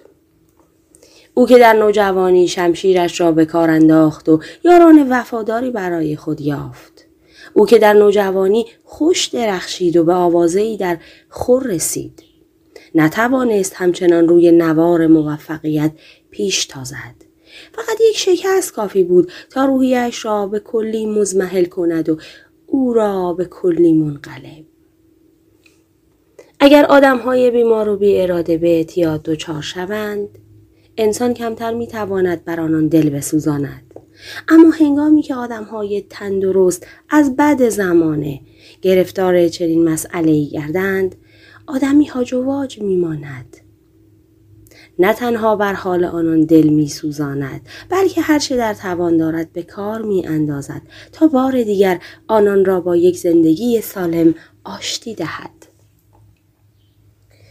برخی از اطرافیان شاه اسماعیل نیز چنین حالتی داشتند. آنها می‌خواستند به نوعی شاه را از دام اعتیاد برهانند. اما نیرویشان برای انجام چنین کاری بس اندک بود. چرا که شاه اسماعیل برایشان مرشد کامل به شمار می آمد و آنان خود را موظف می آفتند همه دستوراتش را گردن بگذارند. حتی اگر این دستورات را چندان سازگاری با منطق و عقل نباشد. از این رو اگر گاه به زبان اندرز می گاه زبان به اندرز می نمی توانستند در برابر امر به سکوت شاه صفوی مقاومتی به خرج دهند. نقطه مقابل این مرد از مردی افتاده این مرد اراده باخته این جنگاور در هم شکسته یک زن بود. بهروز خانم او همه تدابیرش را به کار می برد تا در خیل دشمنان همچنان پاکیزه بماند تا اگر روزی به کشورش بازگشت نزد شوهرش بازگشت با افتخار هرچه تمامتر به روی مردش آغوش بگشاید. نجابتی را که از آن به آن خوبی حفاظت کرده بود به شوهرش ارمغان دهد. شخصیت این زن جمالش ارادهش نجابتش و دیگر خصایل برجستهاش دست به دست هم داده بودند و از او زنی ساخته بودند که هیچ مردی را قدرت آن نبود که در برابر آن همه بزرگواری و سزاواری سر به احترام نخماند. سلطان سلیم که بهروزه را بیشتر به خاطر آزار شاه اسماعیل به اسارت گرفته بود او که بهروزه را به زور شوهر داده بود او که بارها دشنام و سخنان درشت از بهروزه شنیده بود و او که به توطعه بهروزه برای براندازی حکومتش پی برده بود نیز در برابر خسایل برجسته آن زن مغلوب شد. سلطان سلیم دست از بهروزه برداشت. از او چشم پوشید و گذاشت این زن زندگیش را ادامه دهد و محترمانه زندگی کند. دیگر برای او شوهری در نظر نگرفت. نوشتند این زن مدتی در استانبول به سر برد و هنگامی که در رمضان 921 هجری می‌خواست به شهر ادرنه برود سلطان سلیم کالسکی با نه خاجب و عدهای غلام و مقداری در خور اعتنا پول در اختیارش قرار داد. در شهر ادرنه بهروز خانم زندگیش را ادامه داد. دل به خاطرات خوش داشت و منتظر روزی مان تا بار دیگر ایرانیان با عثمانیان وارد جنگ شود و او بتواند دیگر بار به شوهرش ملحق گردد. اما این آرزویش تا آخر عمر برآورده نشد. زیرا شاه اسماعیل را یارای آن نبود که به جنگی دیگر بپردازد و هنگامی که جانشینان شاه اسماعیل با عثمانی ها نبرد کردند و به پیروزی هایی هم دست یافتند بهروز خانم در قید حیات نبود. رد پای این زن را تاریخ تا شهر ادرنه دنبال کرده است و از آن پس دیگر هیچ خبری از بهروزه نیست. چند سال پس از مهاجرت بهروزه به ادرنه عمر سلطان سلیم به سر آمد و پس از او نوبت به شاه اسماعیل رسید. شاهی که بر اثر افراد در میگساری وصله بستر بیماری شده بود. شاه اسماعیل به قدری اختلال در سلامتیش به وجود آورده بود که نمی توانست حتی برای چند دقیقه بنشیند. او جسمش را برای پذیرش هر گونه بیماری مستعد ساخته بود. به همین سبب پیش از آنکه سنین جوانی را پشت سر بگذارد گرفتار بیماری سل شد. او که سلامت روانیش را مدتها پیش از دست داده بود سلامت جسمانیش را هم از دست داد. تک های خونین به او آرس شد. نیرویش رو به تحلیل گذاشت. او هر روز چندین و چند بار گرفتار تک های خونین می شد. خون از دهانش بیرون می زد و رنگ بشرش را کدر می کرد. فاصله این تک صرفه ها با هم به تدریج کاستی پذیرفت و شاه صفوی را به سرعت به سوی مرگ سوق داد. سرانجام شاه اسماعیل در سال 930 هجری درگذشت در حالی که بیش از 38 سال نداشت. شاه اسماعیل خیلی زود زندگیش را باخت. در حالی که برای بسیاری از پیرامونیانش هنوز این سوال بی پاسخ مانده بود که آیا شکست در جنگ چالدوران مرگ زودرس را به شاه صفوی ارمغان داشته بود یا عشق بهروز خانم